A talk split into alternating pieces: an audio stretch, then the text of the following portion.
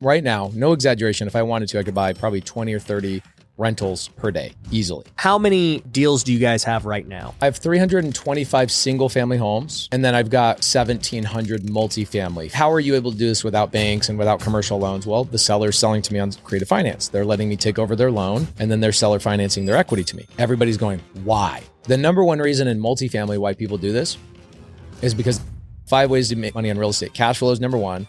Number two is appreciation. Number three, the fourth one is my favorite one. It's the silent one. It's the We both got our career started in real estate and then we started transitioning to other businesses, social Yeah. media, education, everything else. honestly though, dude, the, the thing about everything I've learned that's more important than creative finance and more important than business acquisitions and house acquisitions is honestly how to build a proper 91% of people will never hit a million dollars a year in revenue. It's not because the business is not a great business. It's not because the product's not a good product. It's because people What's up, Wealth Builders? Today, I have got a repeat guest, and this man, you guys all know him. He's always got his sub two hat on. He's always buying real estate, it seems like every day, and he's doing it in a very creative way. And him and I have had many conversations, uh, a lot about high level things. And today, I actually want to break down the core of his business and how he's doing all of these real estate deals through creative finance. I don't even know how much real estate he owns at this point, but I got none other than Pace Morby. What's up, man? Ryan Pineda, thank you for having me in here. Uh, we've got 200 people hanging out in your patio right now, We do. We and a did. taco guy serving up tacos. Yep. We had a little sub two wealthy investor meetup, uh, as in like 12 hour announcement, Yeah, you know, and it's fun. it's only 105 degrees outside. People show up for Pineda, dude. It's it's really cool. Thank It you. didn't feel like it though. You know, it, it feels pretty cool out there. In the It's, yeah, shade. it's super nice. Your patio's right, nice. Your building is amazing. I wish I had a building like this in Phoenix, like five minutes from the airport. Yeah. You are in such a great position because you get all the you can have guests drive over here. Where my studio is is like 40 minutes from the airport. So people are like, "Hey, I'm in town for five hours. Can we do a podcast?" I'm like, "Yeah, I'm 40 minutes this way." They're like, ah. Yeah, so it's great. It's convenient. Um, and you've got such a great team, dude. You- Well- you, have, I think, the best team that I travel around, speak in a lot of things. You guys have hands down the best team. I appreciate that. I, you know, they, they really pride themselves on service, um, especially with our events and everything, like trying to make the speakers like feel really taken care of and accommodated and, um, even, you know, all the, the people attending the event. So, um, super excited to hear that. Um, but yeah, it's cool. This office, we've had it for a little over three years. And like you said, it's five minutes from the airport. It's five minutes from the strip. It makes life easy. And so I'm kind of very fortunate in that Vegas is a hub Yeah. for events. And so every week there's an event and somebody's like DMing me or somebody's going through a friend of a friend. They're like, Hey, he's in town or she's in town. Can we get him on? So it's like this week they got the Inman event. Hmm. That's Hmm. And- a cool event. I, I I didn't even know. I just am like, why are all these real estate people hitting me up? Oh, Inman's in town. Then I'll get Yeah. a week where tech people are hitting me up. I'm like, oh, they got some kind of tech peop tech event going on. So So if you're gonna have a cool podcast, Vegas is the place to do it. it's easy. And then also too, it's not even the events, but like people will be like, hey, I'm going to do Brad Lee's podcast. Yeah. You know, can I go on yours right after? And I'll be like, all right. So it's like all these people are recruiting for me. Yeah, the- it, you get and you guys, your team, like Jonathan, and I'm sure other people's teams. You guys are sharing names and all Yeah. that. Yeah, it's cool. Yeah. So it makes life easy. But dude, let's talk about real estate Let's do it. and creative stuff because right now everybody's all tripping out about 7% rates Mhm. and it has not caused the market to shift at all. People Yeah. are just like, hey, just kind of is what it is. It's interesting. I see, you know, I travel a lot and um, I see all these developments going up. People are still buying houses, things are still happening. Um, I don't really look at the rates too often, other than I know when it's going up. If I know it's going up, I know I'm going to buy a lot more creative finance deals. Um, and primarily because people that bought in 2019, uh, 2018, 19, 20, 21, and part of 2022, if they bought at that time, they got a really great interest rate. Yeah. Right. But they also bought somewhat near the top of the market. So like FHA buyers and VA buyers who don't don't put really any money down, now they're going to sell their house. They get a job opportunity in a different state. They get caught and they can't sell their house. They don't have enough equity. So what happens is their buyers, the people on the back end, the retail buyers, like I can't afford that house that you need to sell. Yep. Um, you know, six and a half, seven and a half percent interest rates. And so we're picking up a ton of sub two deals. Like I could pick up right now, no exaggeration, if I wanted to, I could buy probably 20 or 30 rentals per day easily. Mm. Easily. So let's talk about this, uh, Mhm. and we'll go into that. How many deals do you guys have right now?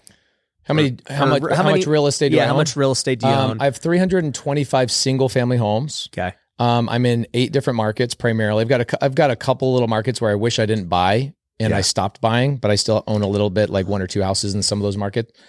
Um, but 325 single family homes roughly. yep, Um, I think probably 20 of them I bought with the Burr strategy. yep, Over 300 of them, so like 90 plus percent of them have been bought with sub two seller finance or a combination of Okay. sub two and seller finance. Um, and then I've got roughly 1,700 multifamily. 400 of those I have partners on. Yep. 1,300 of those I don't. wow, Yeah. So, um, like right now, I've got a deal in Tucson, 160 unit, $15 million purchase price, seller finance, right? A lot of people are like, oh, you can't do seller finance in sub two in, in multifamily. I'm like, two years ago, I go, okay, well, I'm doing RV parks and I'm doing um, mobile home parks. And I hear all these multifamily brokers that are always holier than thou, right? Because they're the commercial Yeah. brokers. They're so cool. I'm like, watch me. Let Watch me talk do to the it. seller. Yeah, let me talk to the seller. Or Yeah. you get really savvy brokers every once in a while. So the broker um, on our Tucson deals is a very savvy broker, broker, broker represented seller. Um, seller says, "Hey, I want. Um, I'll let you carry my mortgage, so I'm taking over roughly eight million dollars sub two, and then the seller's going to seller finance the rest. We're giving them a million dollars down on a fifteen million dollar purchase. Yeah. This seller is the original developer from 35 years ago. Hasn't raised rent, rent, rents in 18 years, Mm-hmm. and he's selling to us at a good price. Yep. But why is he selling to us on terms? People are watching right now, like, wait, you're not using banks, right? This is in my fund, by the way. So I'm actually now raising money in my fund. Yep, we're, yep. we're the only fund that focuses only on creative finance. Yep. So, um, why, why are, how are you able to do this without banks and without commercial loans? Well, the seller's selling to me on creative finance. They're letting me take over their loan at, on their existing rate, and then they're seller financing their equity to me. Everybody's going, why? The number one reason in multifamily why people do this is because they don't want to pay the taxes. Yep. Right. So let's say that they sell to me $15 million and they have a capital gains that they got to pay 30, 40% on. That's like right now out of the gate. Now they have less money to go and retire with. Well, they could do a couple things. They could 1031 that money Yep. if I paid them cash, Which you're not. which I'm not. And if they 1031 that money, guess what they're doing? They're buying another deal, which they don't want to do. They want to retire Right. They're so done. for the sellers that don't want to the, the sellers that don't want another deal and the sellers that want top dollar and the sellers that are like i want to avoid capital gains seller finance is killing it Kill, absolutely killing it right now because in the commercial game nobody can get loans Yeah. Well, I also in the commercial game, it seems way more um, common to do seller Way more finance common, yeah. because they get it; they're savvier investors, and also too, it's like most of these loans have prepayment penalties, and so like assuming it is a very common thing. Right. We've done it before. yeah so that seller for example um, let's say he sells it to me for 15 million Mhm. and let's say we buy it cash hypothetically which i'm not he's going to pay a $5 million tax right out of the gate Yeah. so now he's got 10 million well where is he going to put the 10 million right he wants to retire he wants passive income well the best thing for him to do is just invest back into the real estate and carry the note for me right so what's great is at a 4% rate okay as he receives payments over the next 15 years that 4% rate will overshadow any capital gains he would have ever paid Mm. so he'll actually end up receiving like $22 million. So he'll n- not only get the full 15 million, but he'll also get an extra two or $3 million after all his taxes. yeah, like what kind of um, interest would you be paying him? 4%. Same. Okay. Yeah, 4%. So I'm, we're paying him 4%, but again, in an amortization schedule, Yeah. the majority of the interest is paid in the first 10 years. Yeah. So really, if you go to an effective interest rate, right, you don't look at the, all the full 30 years. Full 30 years is 4%. Yeah. But if you only look at the first 10 years, it's like 12% interest. Right. Because you're front loading all that interest. Yeah, you're not paying down principal. Right. So the seller is receiving all that money for those first 10, 15 years. And so we'll, we'll put a balloon on there. We'll, we'll be forced to refinance in 15 years. But by that time, It'll have appreciated. right. It'll and be he hasn't good. raised rents in 18 years. so like, we're going to go in there. He babied his tenants, right? It was like, he was a developer and his CPA, this happens all the time. This is probably half of my deals that I buy in multifamily is the sellers bought multifamily to overshadow, to, to depreciate against their income Yeah. and their other business. right. And so their CPA says, go buy multifamily. They're not operators. Yeah. Right. It's just like buying a business creatively. Like you're going to find business operators that go, I have no idea what I'm doing, but I just started a business and I've been basically tripping along for the last 15 years. Come save me. Mm-hmm. So these sellers buy they buy the multifamily thinking, "Oh, it's passive income." No, it's freaking not. real estate is anything but passive. the only pa- the, the only passive income in real estate and when it you're the does- lender. either you're the lender Yeah. which does require sometimes like a foreclosure Yeah. or whatever. So you could argue it doesn't. There is no um. There's no passive. It's the there. most passive. yes, and I would say I would argue like if I go to Ryan, I go, hey Ryan, I want to invest in your fund. I'm now a true passive investor. So I think the only real passive investor if, is if you invest in my fund or Ri- Ryan's fund. You let Yeah. us find the deal, manage the deal, handle the employees, the em- the the tenant, all that kind of stuff. You'll never have to worry about anything. Yeah. No, I totally agree. And that's why, you know, even if you're a lender, investing in a fund is, you know, a form of lending. is the way to Right. go. And uh, you know, you get a lot of people at DMU and me probably, and, I, and they say, "Hey, I have fifty grand, I have two hundred grand. What should I do with it?" I'm like, Yeah. "Go. You want passive? They're like, yeah, I want passive. Okay, then go Invest in my invest, in somebody else's fund, yeah. right? If, 'Cause if you want to do work and you want to manage and you want to find deal, I tell people this all the time. Like, I get a lot of, like you said, wealthy business people who Mhm. reach out and they're like, Ryan, I, you know, I made all this money. Um, I heard real estate can lower my taxes. What should I do? Yeah. And I'm like, well, you know, there's always both sides of the coin. You have, yes, you can buy real estate, but you're not an expert and there's work and it's going to take time away from what you do really well to go master this skill. The other side of it is you just give it to somebody else who's the expert, you or me, and then you just keep doing what you do really well Yeah. and you make more money. And you don't have to go learn a new skill. You just actually double down on what you do. and you get the tax benefits without the hassle. Yep. And that's the problem is a lot of people don't understand their own individual avatar. What they do is they see a Ryan Pineda or a Pace Morby or a Brandon Turner, um, and they go, "Oh, I I guess that's the way to get into real estate is to be the real estate guy." Yeah. It's like, no, actually, it's not because you got to have it's running a real estate business is not just, hey, I have passive real estate. Yeah. Once you get past eight rentals, dude, you got to start putting a team together. It's a business. It's a sure. business just like anything else. So now you got, I- I got an H in my rental portfolio, I have an HR manager. that So when people are like, oh, well, you know, it's passive, I'm like, no, it's anything but. And I have like- that business is way harder to run Yep. than your other businesses, guaranteed, because you're dealing with now 1700 tenants. Mhm. You know, there's vacancies, there's repairs, there's bull crap, there's, There's permits. violations. there's tax in- increase like in Texas and Florida, for example, insurance is raised being raised like crazy. Yeah. So properties that I'm currently, I have a property in uh, Texas that I just raised my rents 300 bucks a month. Well, Yeah. guess what?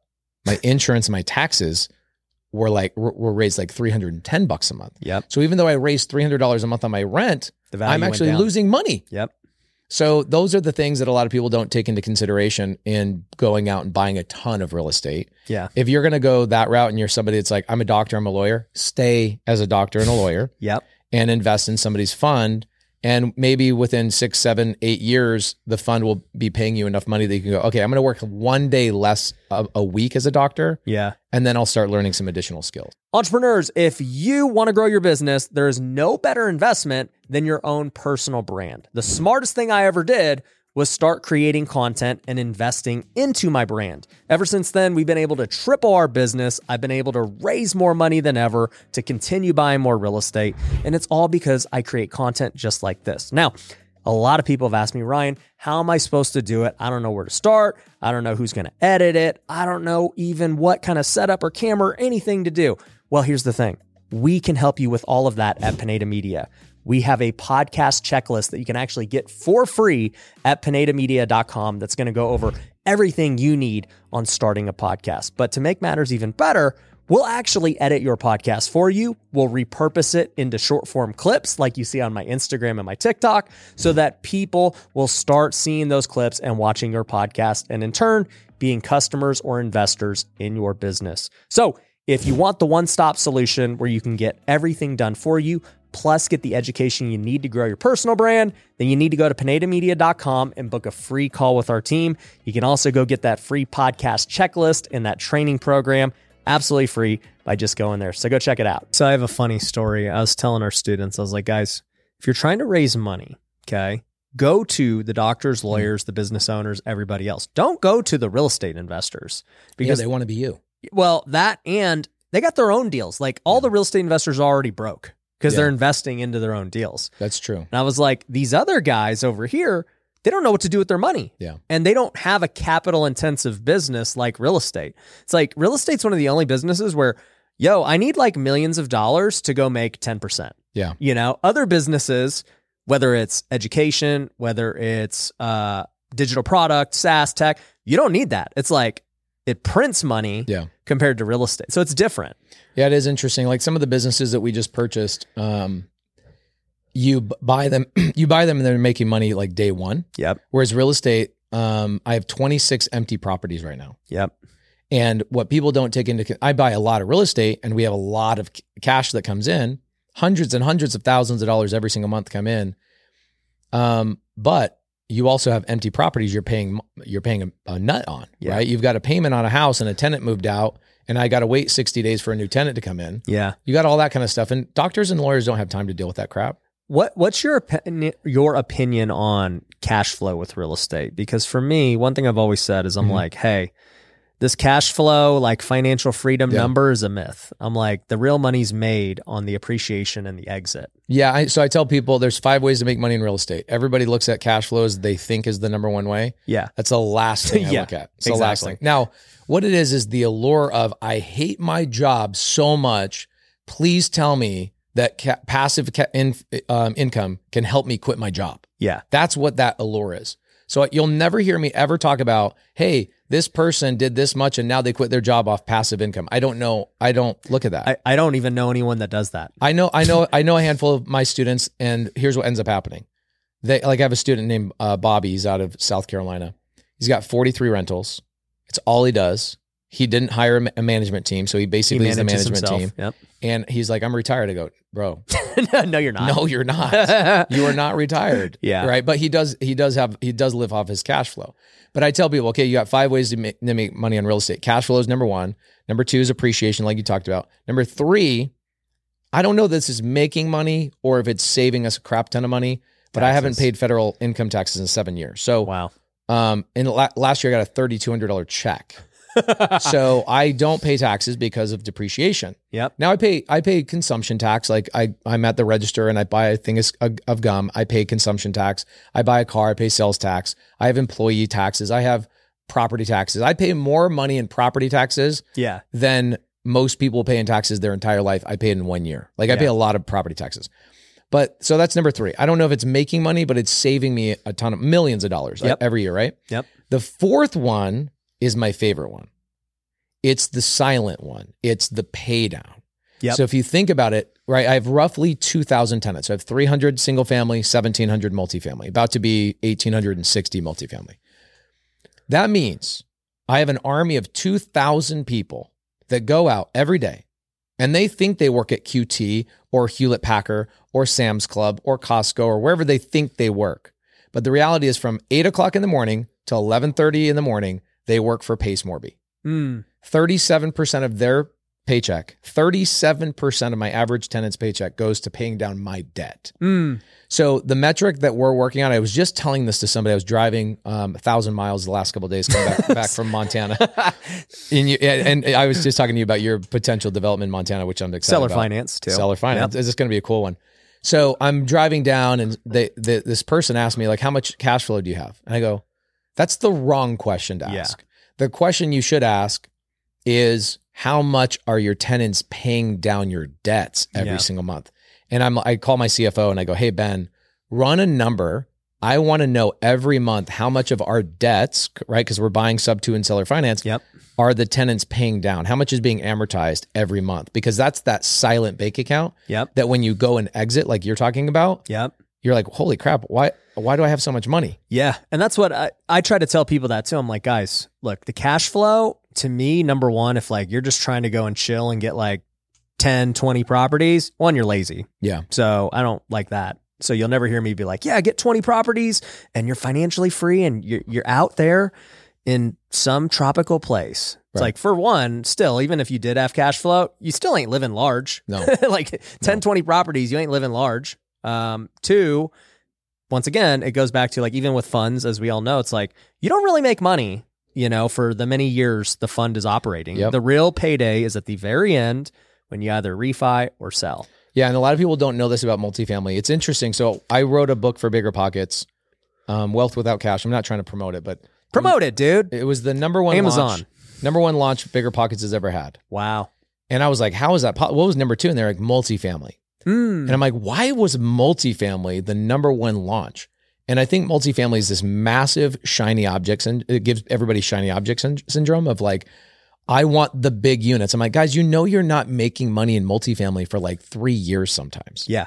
And um, that's minimum. Yeah. No, for Right. sure. The people that make money in multifamily are the people that are raising capital on the front end, right? The guys that are getting paid to promote and talk about Acquisition deals fees. Yep. acquisition fees, um, or it's somebody who, um, you know, is on the management team, right? Or you own the management team and you're getting you're paying yourself The management. property management. Yep.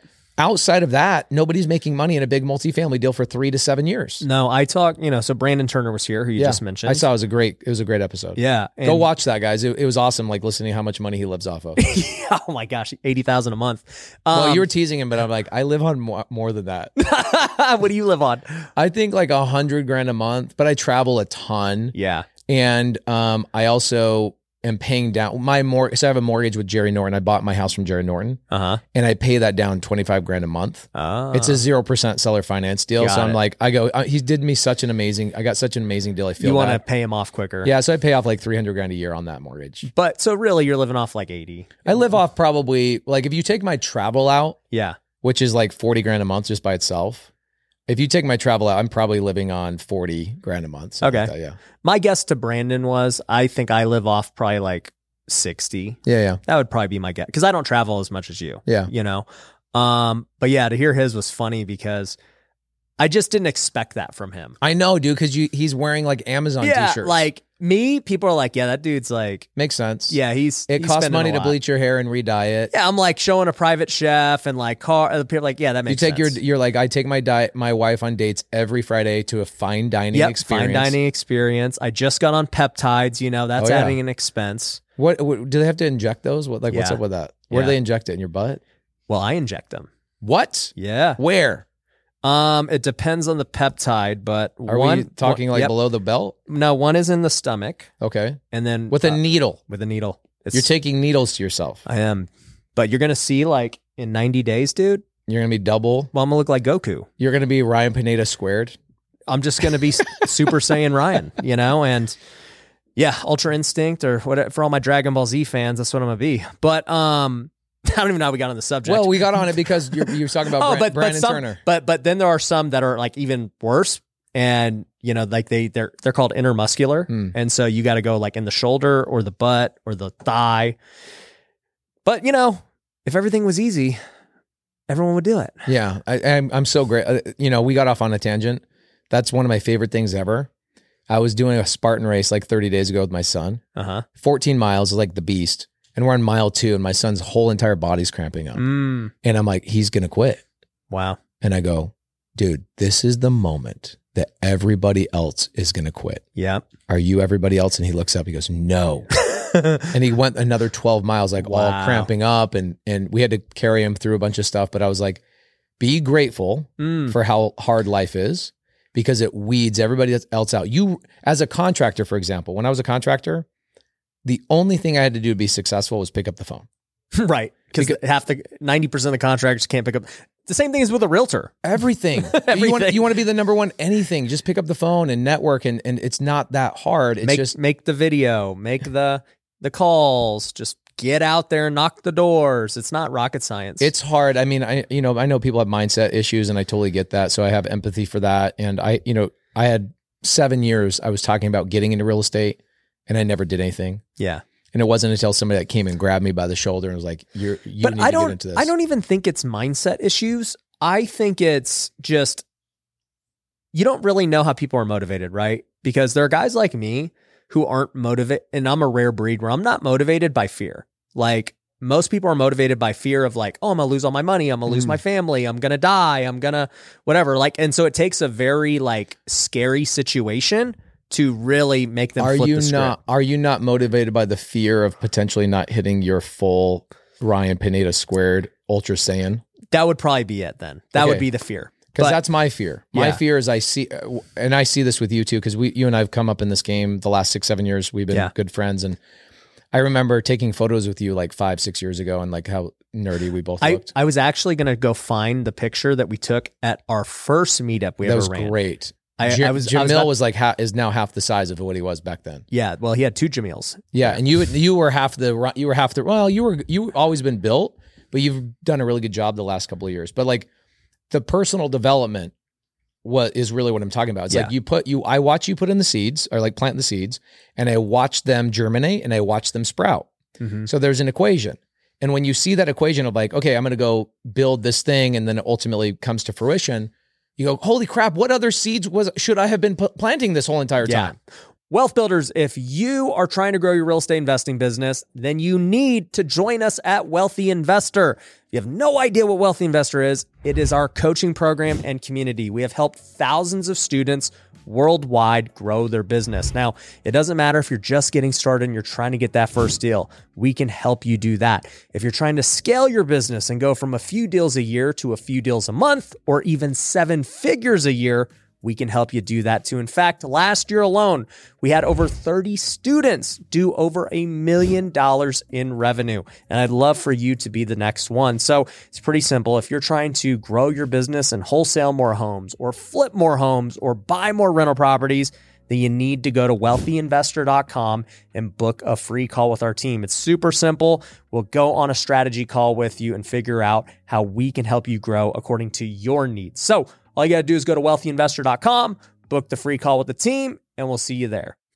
So, like for me, I'm like focused on being the best, Right. period, of whatever it is I want to be the best at. Dad, fa- dad, father, Everything dad, father, leader of your company. Christian, Yeah. leader, real estate guy, media guy, whatever. It's like if I can't be the best, I don't want to do it. Right. It's just I would rather not play the game. Yeah. And um so now it's like, okay, you know what? I'm going to take health seriously because I've been just kind of like chilling with it and I'm going to like, okay, if all these other guys are on peptides and testosterone and stuff, let's see what happens if Hmm. I like really take it serious. So I'm curious to see what happens. Did you are you on test as well? Yeah. You're young, dude. I know. This is the thing that freak, freaks me out. Somebody told me my You gotta be balls on are it going to forever. shrivel. You don't want ball, shriveled balls, guys. So, you know i'm like i i'm listening to these guys stories they're like don't start on test because if you start on test too early yeah. then you can never get off of it So was that not a was that a thought process you had so to go back to the ball shriveling thing, yeah the first thing, so the doctor's like, "Hey, a, a side effect that could happen is your balls could get smaller." And I was like, "Okay, I'm all right with my balls, but what about Yeah. what about the baseball bat yeah, like that's gonna be all right, right?" And he's like, "Yeah, that doesn't." I'm like, "Okay, well, if my balls get smaller, it's gonna make that appear bigger." So boom i that- love either that. way, you win. It's just Yes. how you perceive things. okay so, but the, here's the thing that really freaks me out Okay. this is one of my, i have two big fears in life Okay. i don't like being in water without shoes on Yep. I'm- I'm- That's all right. That, You I, were I not was I was expecting waiting that. for you to say something, and then I was like, it processed of like bro i was i was if i'm in a lake and if i'm shoes or sandals? Will you accept shoes sandals? i have to have tied shoes any specific kind. Will you go in your Jordans? I won't go in these, but like I'll wear like a pair of Converse or something. I'm afraid of fish touching my feet and like an octopus coming and dragging me down, and I f- somehow f- feel like I have foot armor when I'm wearing shoes. I don't know. it would prevent you from an octopus. For it's sure. a really hard thing for me. I like I won't even get in my own pool without water, like shoes on. no, you won't. Dead serious. It's a weird thing. I don't know where it came from. Second thing, Okay, there, needles. there are mindset issues here, but go on. yes, but needles. yeah, no, I'm with you. I so needles. I Because could test never you do. have to test you have to poke No, yourself no, too. no, you don't. So Are you doing the cream? yeah, so I started Okay. out on the cream, but okay, so we're going to this whole different rabbit hole. For me, It's okay, all the same thing. Whatever makes Ryan Pineda tick, people need to know. people need to know. Okay, so I that's the wealthy way, right? It's Yeah. just all aspects of life. So I started the journey about a year ago, trying everything. Natural supplements that you could buy on Amazon. I you remember know. this. Yeah, and Yeah. It, it definitely helped, right? And I finally just came to the conclusion where I had your your belief of like, hey, I don't want to be on this the rest of my life, right? Like I, Mhm. this, the later I started, the better. But then I started to ask myself, I was like, well, what else am I on for the rest of my life? And I go, I eat food every day. I take my multivitamins and everything every day. I drink water every day. I work out every day. Shower every day. I sh- like, why is this different than those? Like, I Yeah. couldn't survive not eating. So why is this any different? It just logically it clicked, and I was like, that makes no sense. Like my Yeah. body would deteriorate if I didn't eat, yet. Why am I worried about this? Yeah, that's a good thought. So that kind of helped me get over the hurdle. Um, but my biggest hurdle was I was a pro athlete, so it was always illegal. So morally, I was like, I'm never touching that stuff. So in the back of your mind, it's like this black box you're not allowed to touch. Yeah, and it just was a thing. I'm like, and then it, one day it occurred to me. I was like, I haven't played baseball in five years. Like, uh, I don't like. There's nothing to stop me from doing this. So, anyways, I uh, I finally decided, and then I I got the cream because I was scared of needles. I said, I'm not injecting anything. Just give me the cream. So I did the cream, and it was good. Like I could totally feel a difference. Yeah. Um, but then I talked to another guy who came to WealthCon, and he ran one of the biggest companies. And uh, you know, he was just telling me, he's like, dude, you if you're gonna do this, you got to go all in. Like, yeah. get you're some doing peptides. Like, you're doing like a light version. yeah, he's like, why are you in the? And which is what I always tell people too. I'm like, yo, you want to be in real estate? Be, in, real estate. Don't just dabble. Yeah. And that's kind of where I was at. I was like feeling the water. He's like, bro, first off, the cream sucks. He's like, the injection is straight to your bloodstream. Like, a cream is not as good. Can you have somebody else do the injection? Yeah. yeah. So you can do that. And then he's like, and There's then no way I'm taking a needle to my butt, I'll do it for you, dude. dude. Okay, I'll come yeah, up to Vegas. I'll do once it a for month. you every month in Vegas. Drop Is that, your is drawers. that how often you have to do it? Is it once a month or is it once a week?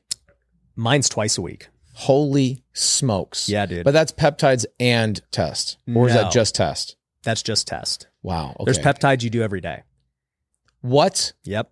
is going on over here? Bro, when you go all in, You go all in. you go all in. yeah, I love it. All right. So, anyways, I'm like I said, you don't become ultra instinct by just Yeah.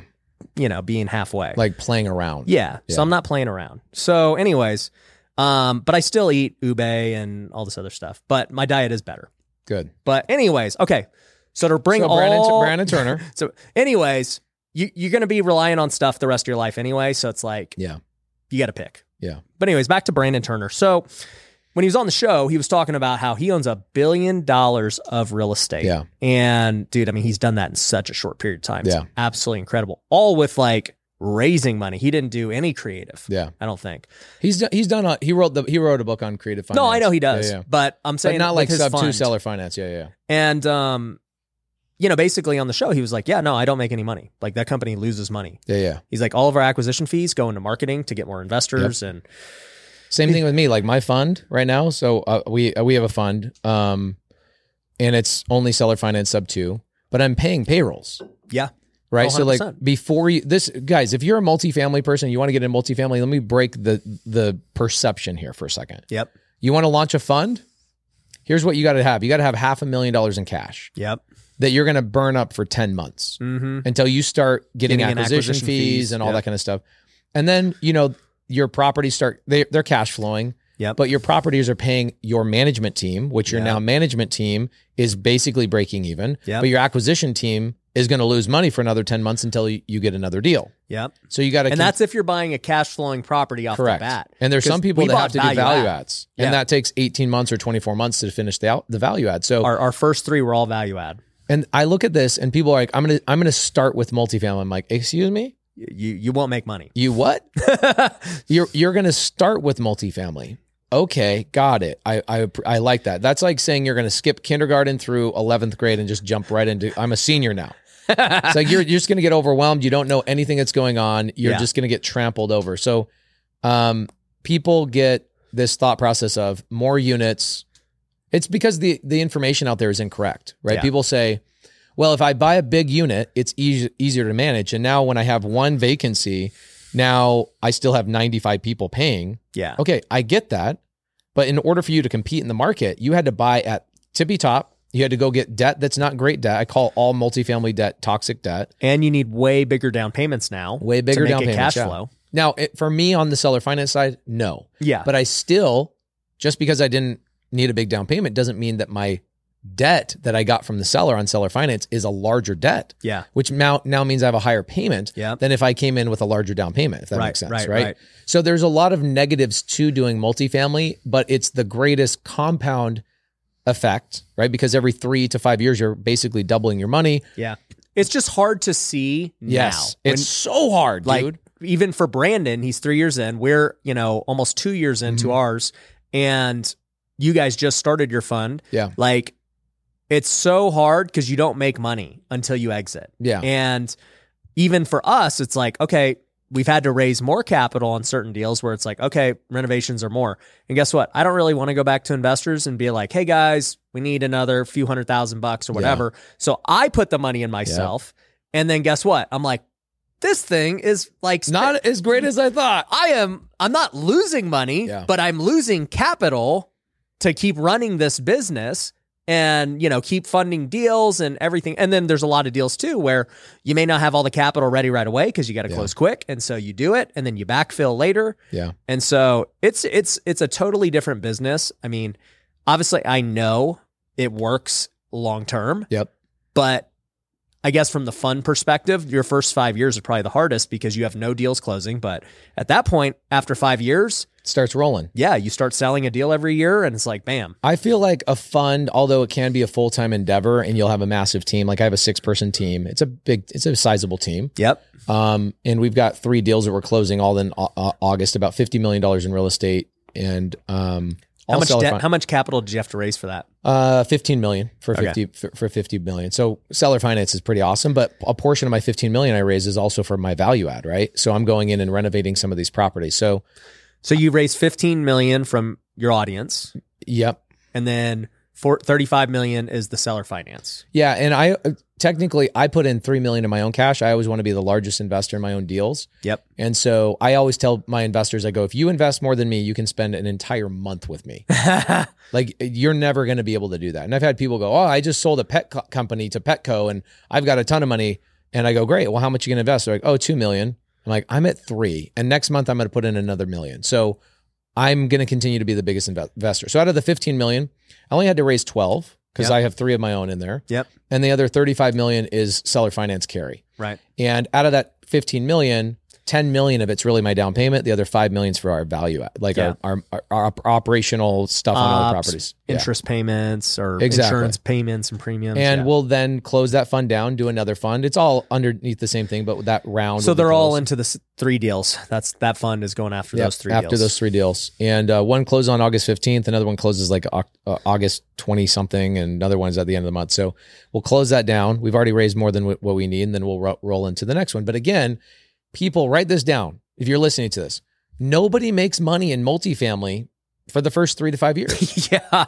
you know, the only person that Don't makes, get mad when they invest with you and there's no cash flow. The only Yeah. people that make money in multifamily are the LPs. The LPs get a, pre- a preferred return or they get Yeah. cash flow or whatever. But a lot of times, like you just mentioned, they're investing in a deal that they're not going to get a check for a couple of years until it starts cash flowing heavy, right? Or, Yep. And depending on everybody's structure, everybody's structure is a little bit different. Like Grant Cardone doesn't pay a pref, Yep. right? So nobody's getting paid all the way until seven years when they refinance. But here's the freaking coolest part about it. The coolest part about it is that it's that money. I don't know about you, but you worked way harder when you had no money, right? Yep. But when you start putting money in Ryan Pineda's and Pace Morby's bank account. Guess who s- works just a little bit less? Mm. Get a little bit more comfortable. So what I like about multifamily is that because you're not making money, okay, it forces me to go make money in my other stuff. You got to hustle. You got to hustle. You got to keep doing stuff. This is the compound awesome effect. And you know, you'll get let's say in 4 years your your asset doubles. Let's Yeah. hypothetically say that. Yeah. Yep. You refinance, give all your investors their money in uh, back. They roll it into the next deal, but you keep them in the ownership on the, that asset. And now the tenants are paying down that debt. Now you've got this mag- magnificent domino effect of wealth, Yep. and you're not getting that in single family No. single family is hard to scale in that regard. So single family, I like from a, s- a standpoint of if I want to cash flow in the next 120 days, um, and automate that that house, so I don't have to worry about it. Single family is way faster than multifamily by a long shot. Yeah. But even with single family, you've got to raise like let's say I go buy a sub two and it's three hundred thousand dollar purchase price. Uh, Kevin, what's the deal? uh, what's the purchase price on the deal we're, we're, we just bought? I don't know why I'm asking Kevin. He doesn't know. Four hundred thousand dollar purchase price. I got to put twenty five thousand dollars down. The seller wants twenty five grand, right? Yep. Hypothetically, I pay somebody, one of my students, a ten thousand dollar acquisition fee. So I'm thirty five grand plus closing costs. So I'm forty grand. I'm ten percent into the deal, Okay. but I got a three percent interest rate. Cool. So what do you do? Do you raise the 40 grand? I don't just raise 40 grand. I raise 40 grand plus probably 20. Okay. Why? One, because when I first started out, I didn't have any cash. So I would over raise and pay myself a $10,000 deal fee. Mm. Okay. I would Yep. over raise. So people go, I tell people all the time, I'm like, I buy sub two deals and pay myself on every deal. Yeah. Okay. So I'll over raise 20 grand. One, so I can make some payments along the way because it's going to be vacant for a month or two Yeah, yeah. months or whatever. Yeah. And two, I got to pay myself. Yep. So I'll raise 60 grand on a $400,000 house.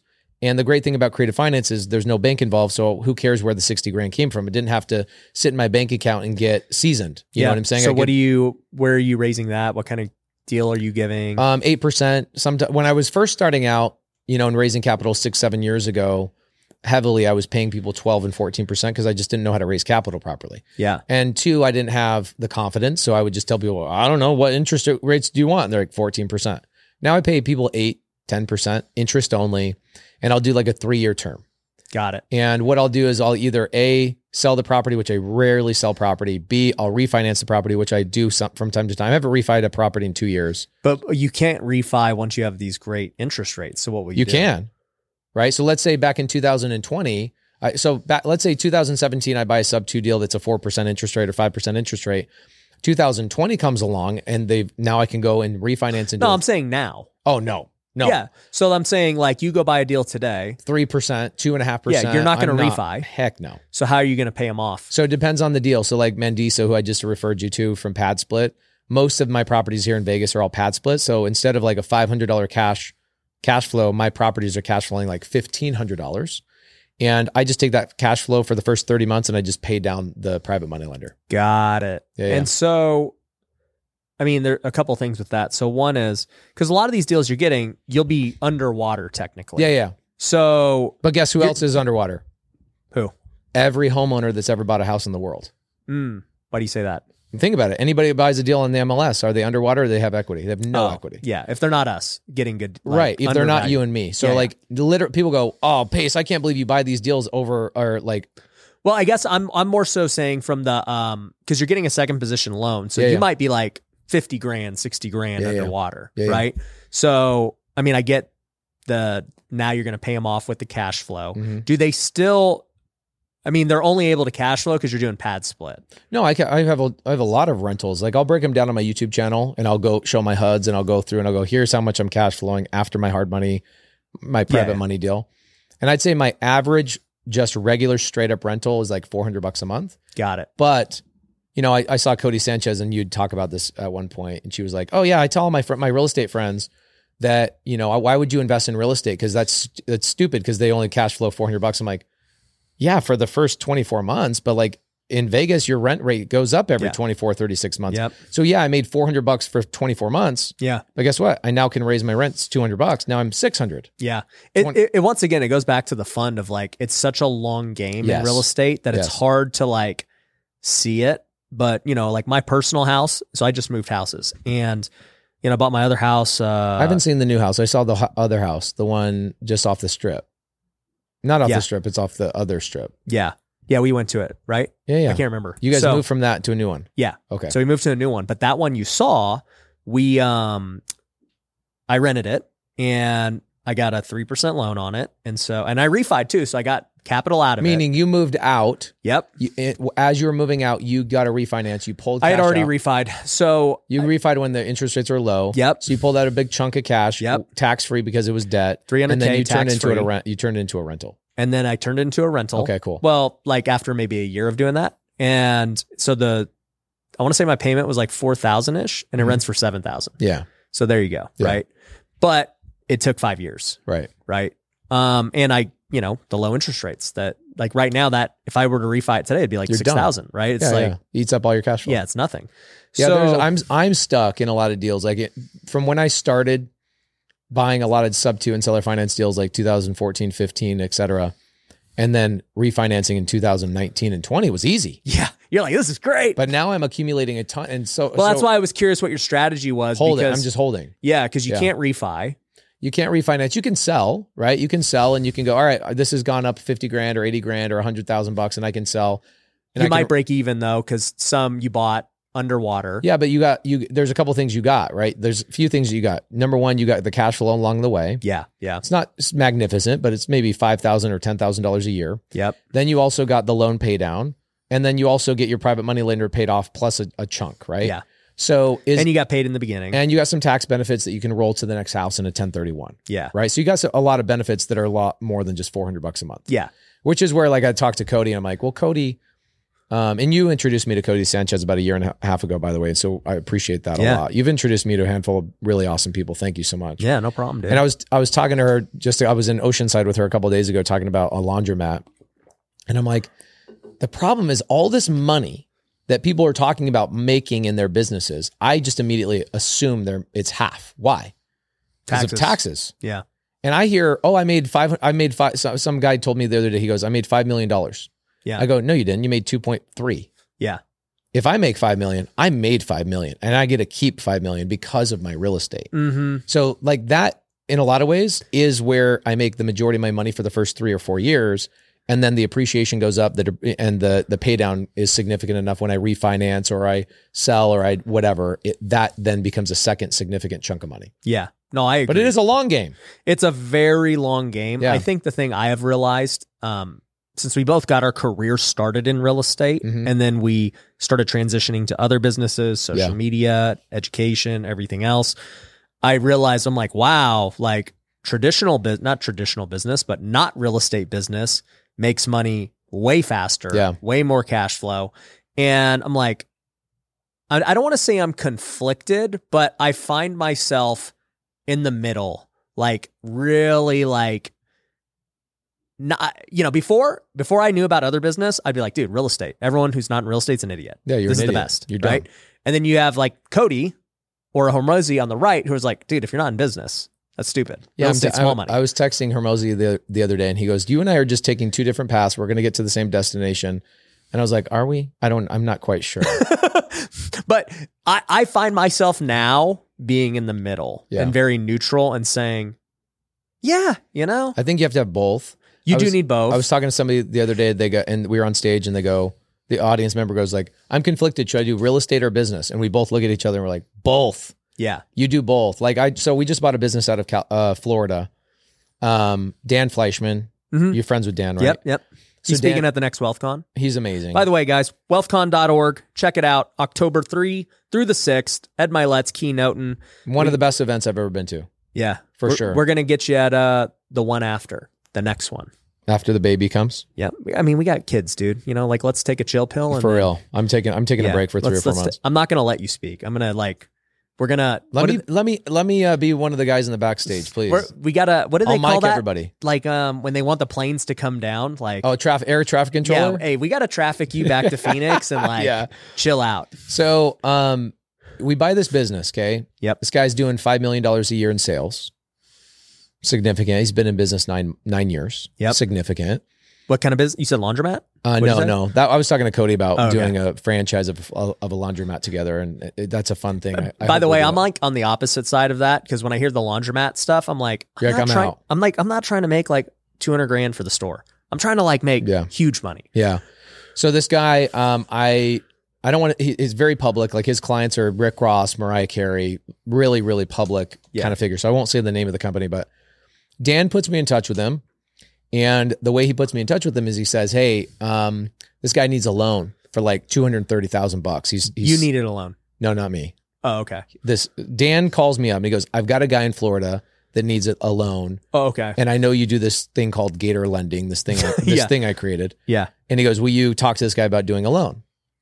I'm like, Yeah, but I don't really do loans to businesses. Um, I, I'm like all in real estate, but I'll have the conversation with him. So I get into the conversation. Check this out. This is so interesting. He, I get on a Zoom with him and he says, Yeah, I'm doing $5 million a year in revenue and we make like, you know, 100 grand a month in profit, but we also lose 100 grand a month in. I'm like, hold on. You just said completely opposite things, dude.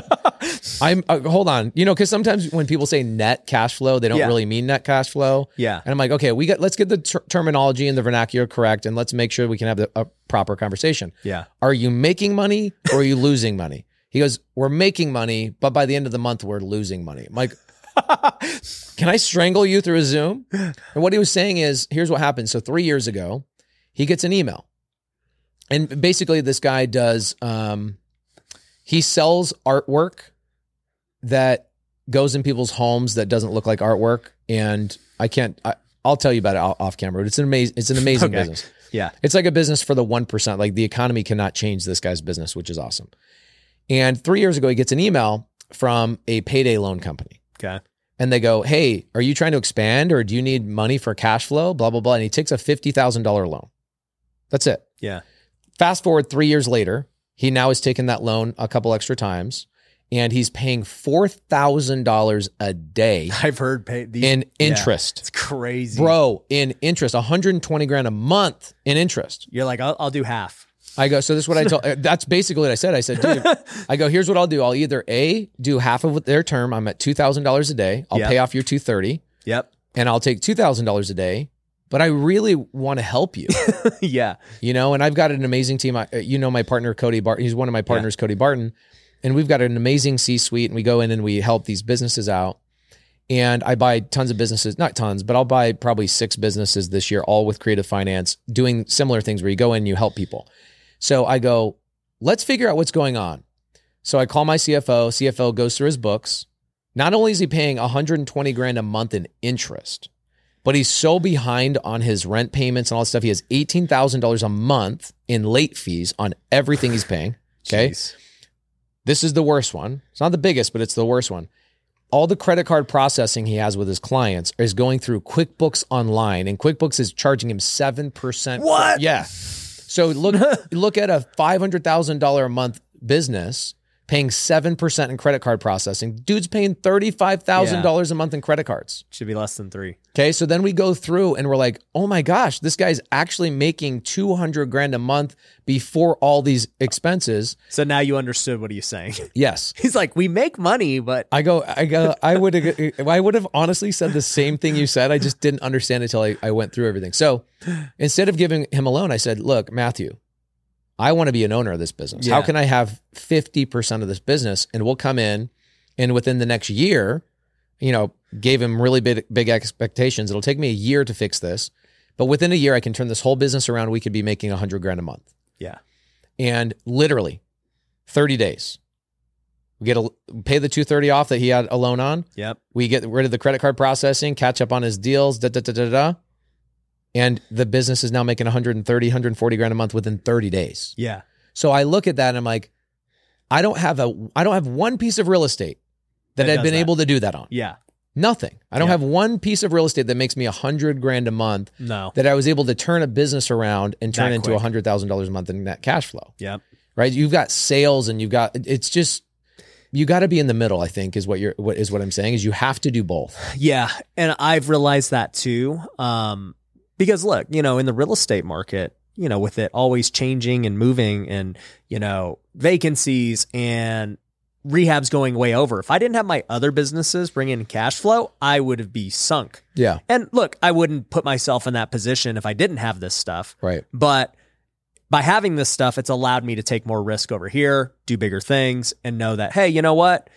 If a vacancy happens, if this happens, if it doesn't sell on time, because like most flippers are living like flip to flip. Yep. And they're like, oh man, man, the, the deal fell through. I don't know how we're going to make our marketing next month. Yeah. Right. So it's like by having something that's not reliant on such a long cash cycle to get paid and that doesn't require so much cash to make cash, Yeah, it's like business to me is like you, you have to do both like you said but the other thing that really started to stick out to me was when i watched all these guys exit businesses and i'm like dude i mean i don't know any real estate deals that are making 100 grand or 100 million dollars Yeah. but there's lots of business deals that yeah. you build it up and within And they're a few selling years 25x EBITDA. yeah that just doesn't happen in real estate You're like what? yeah i know i'm like Huh? whoa Yeah. so i think you play both sides You have to play both sides, and I, I and tell- business is ultra risky too you could be out of business tomorrow real estate is there there there you go. It's like the teeter teeter totter. It's not very fun to sit on a teeter totter by yourself. You got to have somebody else on the other side, kind of balancing it out and playing back and forth. You got to have both sides. And I tell everybody that's like, I want to quit my job and go full time in real estate. I'm like, no, no, no, do not do that. Your job is a superpower because your job gives you the ability to be a little bit more risky on your real estate side. So if a real estate deal falls apart, you still got your job. That's kind of how I see it. I Yeah. can be more risky over here. And so like I got burned um People don't, but that, that's the thing, dude, is that people don't want to hear that. Yeah. And they don't want to hear the truth. So what they do is they chase the guys on YouTube and and whatever that are like, "I'll show you how to quit your job." Yeah. And I'm like, I tell people the opposite. I'm like, "I'll show you how to keep your job for 3 to 5 years Mhm. while you build this thing over here, and I'll also show you how to go buy businesses with creative finance." And you do both of them in in in in, in I guess harmony. Yeah. The honestly though, dude, the the thing about everything I've learned that's more important than creative finance and more important than business acquisitions and house acquisitions is honestly how to build a proper leadership team and Mm, putting things together because what everybody's biggest problem is is they can't get pa- past themselves yeah. right so you see all these tired landlords what are they doing tired landlords go buy 10 20 properties and i see this all the time people are, oh pace I, bu- I i'm i did it i hit 20 properties i'm like perfect i'll talk to you in 20 years when you become a tired landlord and i'll buy all your stuff at 70 cents on the dollar because you didn't put a management team in place yeah. and what was the skill that they didn't want to learn? Delegation, leadership, Mhm. right? You do a great job of- of teaching this, and your culture shows it. The people on your team are amazing human being. Like I actually like Jonathan better than I like you. You know what I'm saying? Like That's good. he's That's good. amazing. He's the man. he is the man. So, um, that's the stuff that people don't realize is that you got to start buying real estate. You got to use your income from business or your job Yep. in harmony and the skills you have to acquire how to build a team and how to be a proper leader. You got to be working on yourself all the time. Oh, 1000%. Do you feel like wholesaling is in like kind of a different realm where it's kind of like that in between? Yeah, I think wholesaling is one of these things. So I we Because to me, it's more of a business than it is real estate. it's all it's just a business. Yeah. Yeah. And it's the same thing there, right? You see wholesalers that are like, Oh, I'm I'm stuck at two deals a month. Yeah. Well, I know why you're stuck at two deals a month is because you're not working on the things that are important, which is like leadership and building a team and delegation. Hiring. And hiring. It's just doing more of what you do. right. And what you do is you're on- you think this game is all about you and you're at, and where do we learn it from? We learn it from our mom and our dad. Our mom and dad taught them, uh, taught us just do everything ourselves. And so you get to a point where you're in your 20s, your 30s, and you're like, I'm having a really hard time breaking through this level. It's like because you won't freaking hire anybody. Right. I was that guy too. I was deathly afraid of hiring somebody, and I had a coach. I was paying him five hundred dollars an hour. His name's John, and John forces me, tells me, "Pull out your stupid phone." He says to me, "Pull out your stupid phone. We're going to hire somebody right now." And he made, he made me hire somebody right there in Starbucks Yeah. in one of my coaching sessions, and that person changed my life. It was Anna Martinez. She doesn't work with me anymore, but she was with, with me for ten years, and I paid her three grand a month. And dude, this was what's so freaking crazy about this. I, at the time, as a contractor, ten years ago, I was making probably fifty grand a month, Yep. and I was afraid to spend three grand a month on another human being. Crazy. That's pe- that's everybody's biggest problem is like hiring and actually building. a real Yeah. team. I think, and people are scared to hire for multiple reasons. One could just be they're cheap. They're Yeah. like, oh, dude, I'll just do it myself. Yeah. Two could be they don't trust people, right? And they're like, oh, well, they're not going to do as good as me. They're going to screw it up. They're Yeah. going to steal, whatever, right? I think that they also don't trust themselves. Yeah. And uh, let me say this: this is uh, this is a confessions confessions right now. I feel like I ruined a lot of people's lives when I hired them Mm. Why? because I wasn't ready to lead them. Mm. and I hi- this is probably seven eight years ago. I hired them. They were the right person for the job. I wasn't the right person to lead them, Mm. and I soured them, and they didn't make s- it for six months. And then in my immaturity, I would blame them and blame the employee, and I go, "Freaking person couldn't follow instructions." It's like, no, I wasn't a great leader, Yeah. and I I don't I didn't ruin their lives. I just wasted six months of somebody's life because I wasn't a good leader. And no, and you have to kind of understand that. I'm sure that this has happened to you too. You're like, crap. I would have knowing what I now know about that position. I would have hired somebody different, or I would have set it up different. I would have different processes. Yeah. Well, I guess what I learned, and hopefully the person that I hired and paid for six months learned as well. Yeah. But I've taken a lot of six month chunks from people's lives and had them come work for me Yeah. when I wasn't ready. Right. Now, do you think that you weren't? I mean, obviously, like you're going to get better with experience, right? Right. You didn't know what you didn't know. I didn't know what I didn't know, right? It's so funny, like thinking back to the early days of when I hired people, I'd just make a Facebook post and I'd be Oh, like, yeah. hey, if you want to work, show up tomorrow. And then people would show up. I don't know anything about their personality, their resume, their work experience, background checks, comp plans. You don't know anything. Uh, it's so funny. Like the first time we ever started cold calling sellers, Oh yeah, I just like got a list. And I was like, guys, just call them. That was it, dude. That was how we did it. just call them. yeah, dude. No dialer, nothing. Yeah. Hand dialing all these phone numbers. No KPIs, nothing, dude. I, I hired six guys. and they're all sitting in my office, and I said, just call him. How many of those six people are still with you? One. Ironic, surprisingly. Yeah. But uh, yeah, dude. But we we actually got deals though. Yeah. It's crazy that even But- if you do things the worst possible this way, is my point. Yeah. My point is people are so afraid of doing the stuff that you and I did, even though we weren't ready for it, we did it. yeah, And that's the skills that you're you have to never learn. ready. You're never ready. Like we don't know what it looks like to become a billionaire, right? Like right. there's so much. Yeah, we know billionaires. Yeah. But like until you go through the process and actually get there, you're like, holy crap! Like, Yeah. man, back when I had 500 units, man, I didn't know anything, Yeah. and that's how you should feel if you're growing. Yeah. sh- You, ha- you should and feel dumb. That's the equation. Once you understand the equation, again, it's going back to planting the seeds and seeing everything come to fruition and start seeing these these fruits provide, you know, fruit. And you go, oh my gosh, like I do things I'm not ready for, and I learn lessons along the way, and I magically make money. yeah. Oh my gosh, that's it. Yeah. Holy And- crap! and- How do and I also, just do too- everything I'm not ready for then? Well, and also too, the problem is that people are scared. They're like, "But what if I lose money?" And I'm like, "You will. you will. You're gonna hire bad people. You're gonna spend money on crap that didn't work. You're gonna lose money from a bad investment. Like that is actually part of the path to making money. It is a requirement. It, Like I hear people go, guys, you're going to fail and it's okay. I go, oh, no, no, no, no. That's not the right way to say this. you need to tell people it is required for you to fail. Yep. It is required for you to be anxious, nervous, scared about how you're going to cover payroll. Yep. If you are not feeling those feelings, you are not doing it right. You're not. Well, you're playing it too safe and too small. Too small. Yeah. Yeah. And you're like, how am I scaling? And oh my gosh. Then people that fall away from real estate, I see people that fall away from real estate for a year. I'm like, let's dissect that. And you find out it's because they just they get hit a ceiling where they go, Oh man, that thing that I gotta do, hire somebody and learn how to be a leader and maybe read some John C. Maxwell books. Yeah. That's uncomfortable. I'm not gonna do that. So they just go and they just Revert back to comfort. revert back to comfort. Yeah. And I'm like, okay, that's that's the, also the equation of life. 91% of people in business will never hit a million dollars a year in revenue. Hmm. 91% of people. Right. You think about that, it's not because the business is not a great business, it's not because the product's not a good product, it's because people stop personal developing Mm. they stop they stop learning about leadership they start they stop hiring pe- the right people yeah. and they go, okay, I've hit a point where my financial thermostat is hit, let's say four hundred thousand dollars a year, and I'm making good money. Yeah. I can They're go on- good. they're good, They're chilling. right? I'm like, how do I get rid of every penny out of my bank account so I feel like I'm broke all the time? Because I and you know this too, the money is not the goal. The skills you acquire.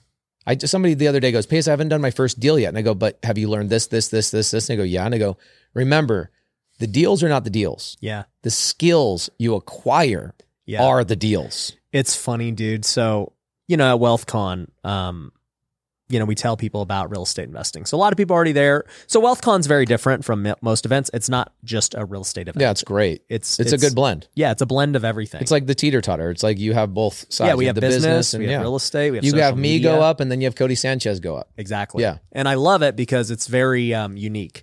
But one thing I always tell them with real estate, and you know, we'll be telling them about education and stuff, and they'll be like, I'll be like, so how many of you guys feel like you can't start today because you don't have money? And a lot of people are Mm. like, oh, I can't afford it, you know, whatever.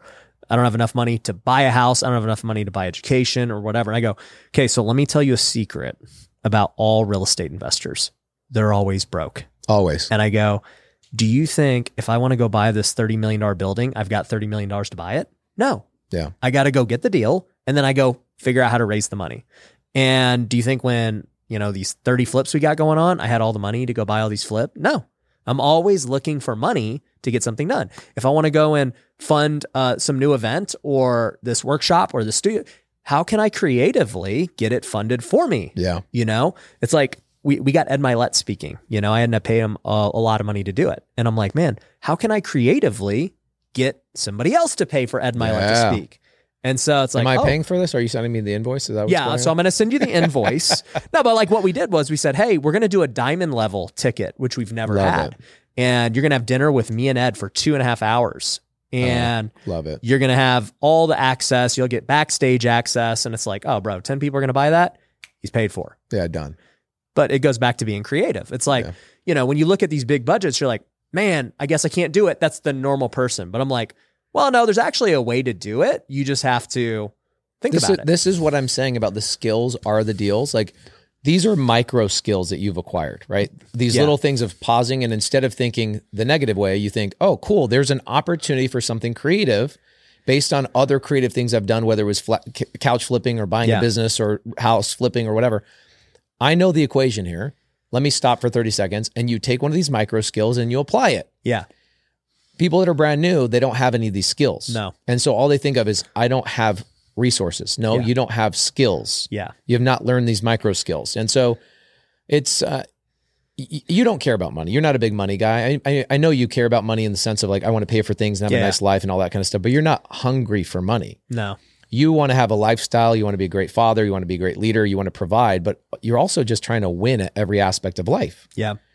And what part of that requires you to learn all these fun skills and be Mhm. around other people that have learned fun skills. And that's what business for me is. It's just hanging out with my friends and acquiring skills all day long. Dude, I was actually telling Javi, my COO, this. Um, yesterday, we literally had like the ultimate hodgepodge of calls. Hmm. And I was like, bro, this is crazy the amount of stuff I just learned today on these calls. Like, we had a call with Neil Patel to talk about a software company we just got equity in. He's so smart. It's hard to even sit next to him. so smart. Then he led to this other guy. Then literally that same like an hour later, we had a call with Dan Martell Mm. to I talk about love Dan. that same company. Yeah. Then um, with all this fitness stuff I'm going through, like I know a lot now about the pharmaceutical game. One of my Mm. lead investors owns pharmacies, so I go, hey, what if we were to just produce this stuff ourselves? Like, what would the path be?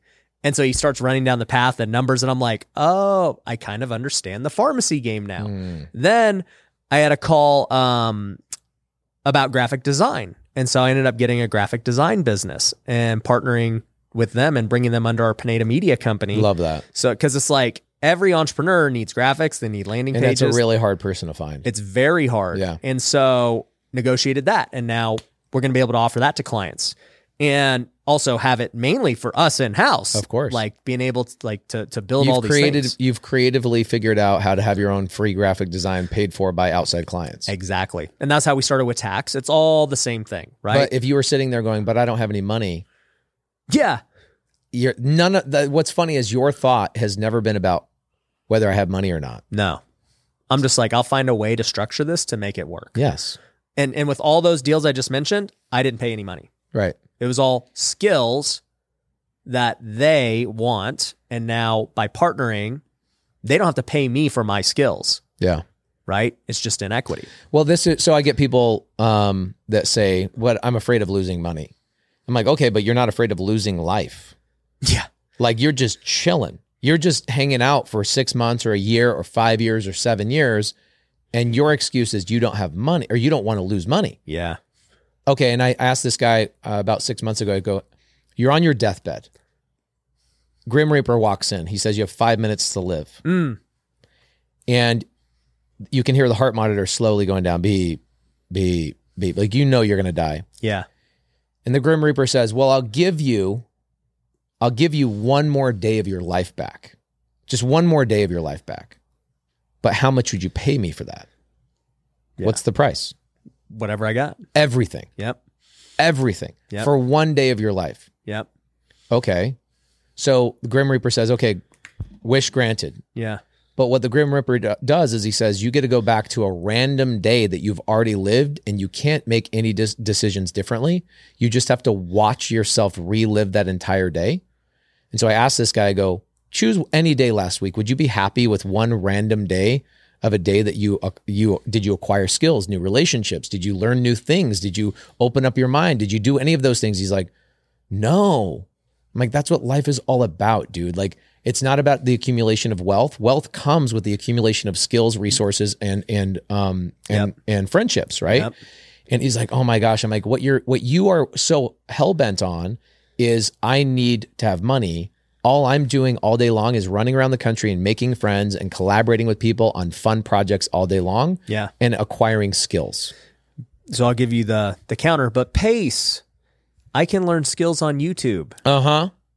Just like you can learn how to swing a hammer and frame a wall on YouTube. Okay, so let's let's say that I'm a, I'm a, I own a framing company, Yeah. and you call me up and you go, hey, I want to apply to work for your framing company. I watched YouTube videos. Exactly. Am I hiring you? There's Yeah. no way I'm hiring you, yeah. right?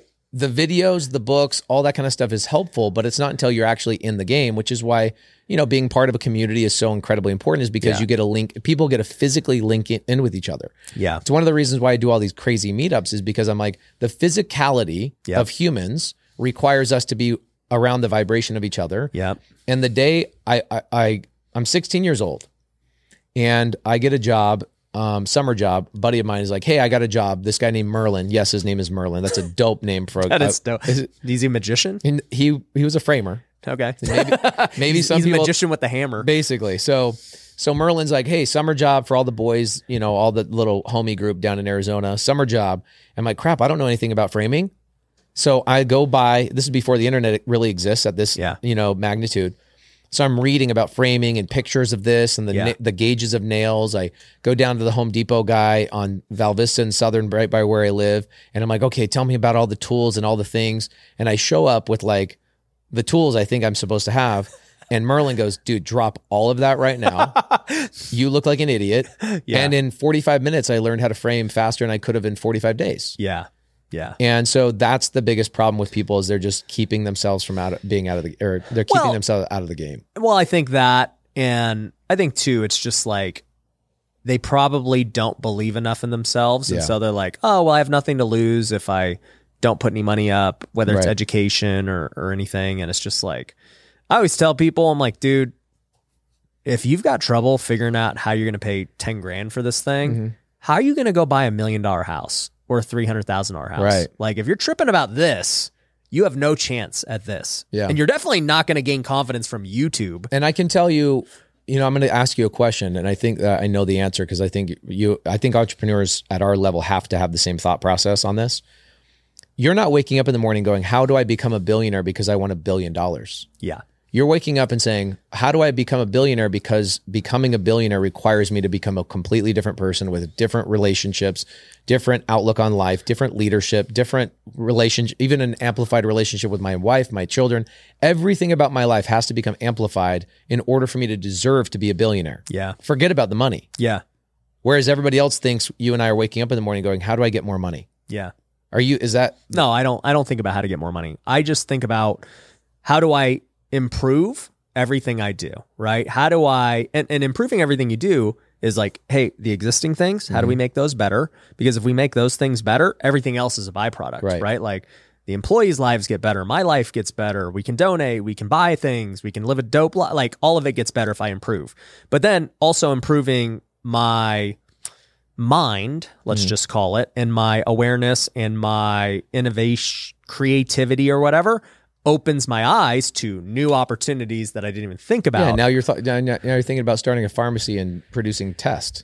you know, it was it's all a new thing. Anybody who need a shot in their butt? You guys need a shot in Yeah, your butt? yeah. If anyone's Camera crew? interested, You comment trying to get ripped. comment below. You'll see the before and after pictures in 90 days. Pineda, Pineda, the Pineda pump is what we'll call the testosterone. Pineda, company. Pineda, Pineda pump. peptides, Pineda pump. Ooh, Pineda peptides. That'll we be a go. good one. Yep.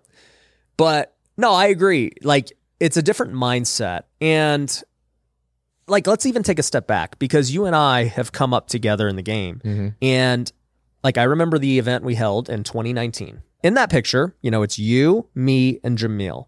And in 2019, there was all of these what I would say peers Mhm. at um similar levels, right? Yeah.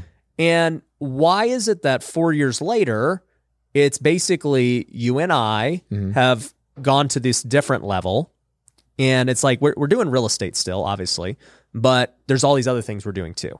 Right. And why is it that kind of like everyone else either kind of fell off or stayed the same or I think it's I think it's the financial thermostat. I think that some of the people, you know, that we've I still love them. I text them, they text Yeah, me, they great call people. me. Love them. But they're now instead of the, me asking them, "Hey, can I use a resource of yours to get to the next level? Can we collaborate on something?" They're now calling me and saying, "Hey, like I need a resource that you've accumulated." I'm like, "I haven't seen you in 3 years." yeah, because you basically bailed out. You you dipped out. You you said, "Well, now I'm making a million dollars a year. I don't need to work anymore." right. And I'm like, I never, it was never about the money for me. Yeah. So I think a lot of the people you outgrow, it's the financial thermostat. And for me, I'm accumulating relationships, skills, and resources. Mm. That's it. And a resource could be a Neil Patel. Yeah. That's like, okay, I'm, hey, or a Dan Martell. Yeah. Hey, I'm looking at a software company. Holy crap, how do I know if it's a good decision or not? Literally, that was You it. call Dan Martell. And what's crazy is that I can do that. That's what I'm. This is what I'm saying. That's the game, and people are like, the, a lot of the people we came up with are like, "Well, I hit my dollar amount." Yeah. I'm like, "Well, then you don't know what the game is about. Yeah. The game was never about the dollars. Yeah. The game is about the ability to essentially curate your own experience on planet Earth without any bounds. Mm, Either- that's freedom. That's freedom. Yeah. So I I feel like other people are like, oh, I want financial freedom. I'm like, you could drop Ryan Pineda or Pace Morby in a freaking cornfield in Kansas, butt naked. Yeah. And we'll figure it out. We'll figure it out in a day. But if you're butt naked, I'll be there with the test. yes, please, boom, right in my butt. Yep. Because you're ready. I'm ready. Yeah. So for me, I like people go, why are you working so hard? I'm like, because I know the equation. Yeah. I work hard, I get a new relationship, I get a new resource. Like Dan Martell. Mm-hmm. This is a funny thing. Uh, just recently, shout out Dan Martell. He's you know he's trying to grow his brand a little bit more, so I'll shout him out a little bit. He calls me up, asks me about the TV show. Hey, should I should I do a TV show? But no, don't do a TV show. you know, we talked about this many times. many times. Don't do a TV show. It's not worth it. You know, type of thing. Anyway, so he Are he you goes- guys? Did you guys renew? they ordered 30 episodes, and Jam- I think Jamil and I are going to potentially turn it down. Hmm. Yeah. Are you allowed to say? Can we? Can we air this? Yeah, air it. Okay, you know, all right. you know, Annie ain't going to watch this anyway. You know, so um, but you know, I look at my YouTube channel. Side note: YouTube channel gets me way more views. And Yeah. last year we bought hundred million dollars in real estate, primarily from our audience Yep. and my students. So I'm like, why do I need? That was deal flow and capital. Correct. They brought the deals and they brought the capital, and you were just kind of Correct. Yeah, yeah, yeah. yeah. So um, but I, I'm talking to Dan Martell, and he goes, "Hey, if there's anybody you know that needs some advice, let me know." You know, he's a SaaS guy. He's Yeah. like the SaaS guy. Yeah, Right. yeah. So I go, oh, Jerry Norton, good friend of yours, good friend of mine. And I put them two together. And Jerry says to me, I'm at his lake house a couple days ago, back patio, bald eagles flying over, like legit, majestic moment. And he says to me, You've changed you changed my life repeatedly with text message after text message after text message. And I'm like, I was thinking about who else has done that for me.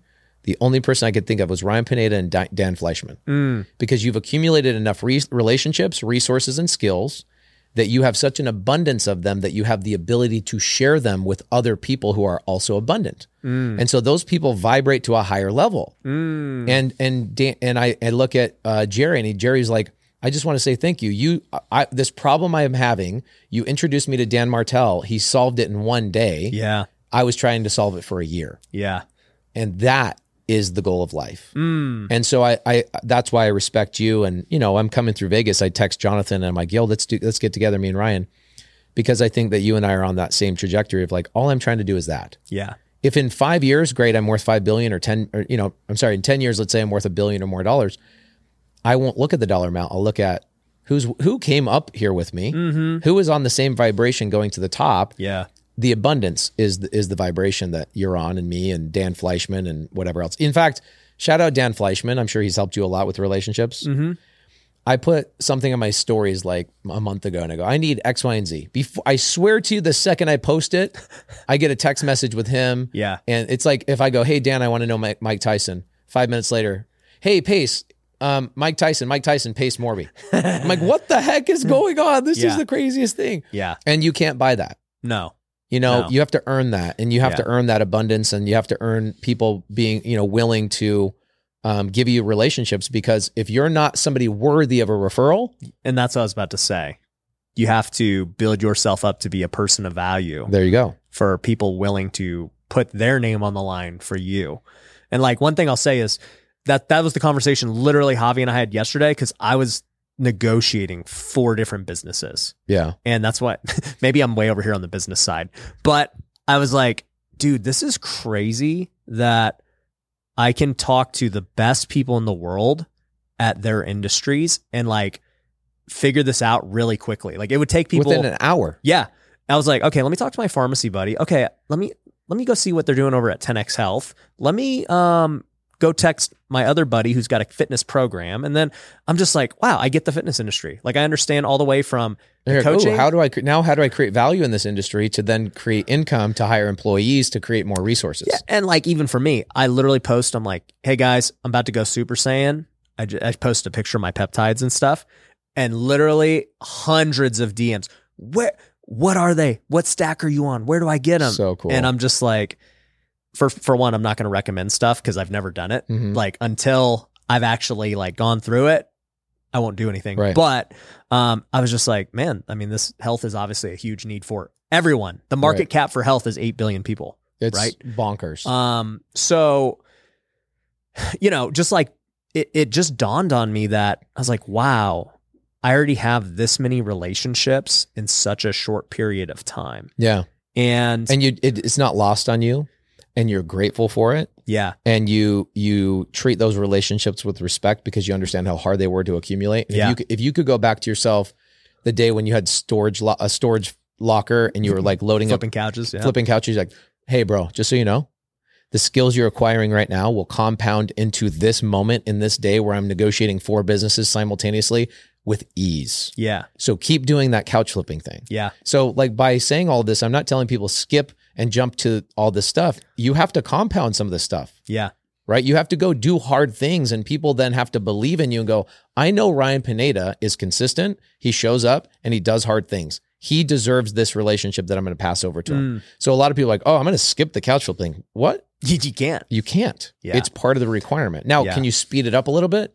Yes, Yeah. but you still have to go through that path. You can, you can definitely learn skills quicker. Right. but it's like every you know everybody's curve if of if you're ultra wealthy is like this it's exponential Right. right so it's like you spend 10 years like figuring things out and then it just starts to explode I tell people back to this conversation, it's not I'm figuring it out. It's you've now accumulated enough relationships, resources, and skills that they're now you, there's so many of them yep that they now are connected. Because there's times where you accumulate a skill yeah and a resource that have no correlation to each other. yep Then you have to go get two more and two more and two more and two more. And then all of a sudden, one day, hockey stick moment, they're all connected. yeah And it's like you could go from a Neil Patel to a Dan Martell to a pharmacy guy to a whatever, yep but though you didn't accumulate those relationships and those skills all in one day. no no And also that's the hockey stick moment. Yeah. People are like, oh my gosh, you you you blew up. I'm like, no, I grew up.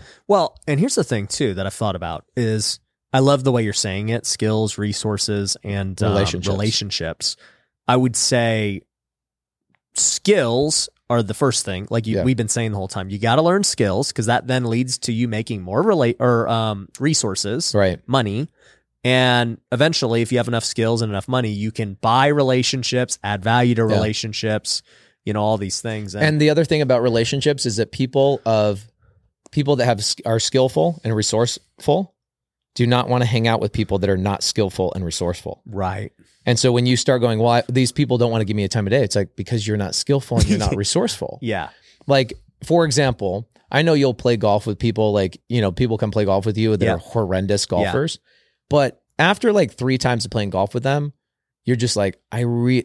It's We're not done. even conscious. Yeah. It's subconscious, Yeah. and you'll be like, I, I'm good yeah. you know you even as one of the you know a phenomenal golfer you are aspiring to play golf with people better than yourself Yes. and so it's the same thing with anything else skills or resource people that are skillful and resourceful will have an easy time building relationships because people are like oh this dude's doing things Yeah. i was looking at keaton you know Yep. the muscle right Yep.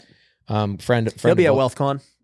He's awesome Everyone guy. you mentioned is going to be at WealthCon. I, th- Keaton, duh, do you not Dan Fleischman, has Uh, have you- Jerry Norton. who's the best marketer of all time But hey, guess what? Did I have to pay any of them? no No, it's, it's relationships. You, ba- you paid by becoming skillful, resourceful, yeah. sharing those skills and resources to compound relationships to be in a position that you could put something cool together. But here's the thing too is like being able to give value Uh huh. and create valuable win-win scenarios because like all those guys um, have or are coming on the podcast and they get great exposure because I've built a podcast that has exposure and then like to go speak at WealthCon is a big opportunity. There's over a thousand people. It's super fun. It's highly produced. Great event. Like it's valuable for the speakers to come. If it was just some, because you know, you've spoken at crappy events. Yeah. You're like, yeah, I don't know about this one. You're gonna have to really entice me to to come out to this event, Yeah. right? But you're like, oh, Ryan's event, I'm there. So it's like, how do you make something more valuable? Well, you think so. You think about this. Go go to Keaton. Go to you. Okay, so same, the, kind of the same vein. I'm at Keaton's house for Fourth of July. Homeboy is flying me around in his Black Hawk heli- helicopter. The only I still don't even know what Keaton does, but yeah, Keaton does. He owns a lot of. He has like Yeah. 42 businesses. yeah, And you know what's so funny is I was just thinking about this the other. People say the same thing about Dan Fleischman. yeah. I don't know what he does. I know exactly what he does. I, I, I, spe- I spent a lot of time with him, but I'm like, you you know what you want to be? You want to be the guy that everybody says, "I have no idea what you do." right? Like Yeah. you either you do so much or you have built such amazing teams that nobody ever sees you do any actual work. Yeah, That's Keaton, that's Dan Fleischman. yeah, And so I hang out with Dan a lot and Keaton, we've become good friends over the last like year and a half, 2 years. Uh, we we bonded on the TV stuff. And I'm at his house. And I go, "Dude, you're doing this big one day thing, you know, you, Yeah. his thing that's Yep. coming up." And I go, "Why are you doing it so big?" He goes, "Because cool people want to hang out with people doing cool things." yeah, And so same thing with you with with your event yeah, is you create this amazing event and it attracts people to go, "Oh, this dude's doing things. yeah, I want a relationship with that guy yeah, because he's skillful and he's resourceful." yeah. And I want to be around people that are skillful and resourceful. That's Yeah. it.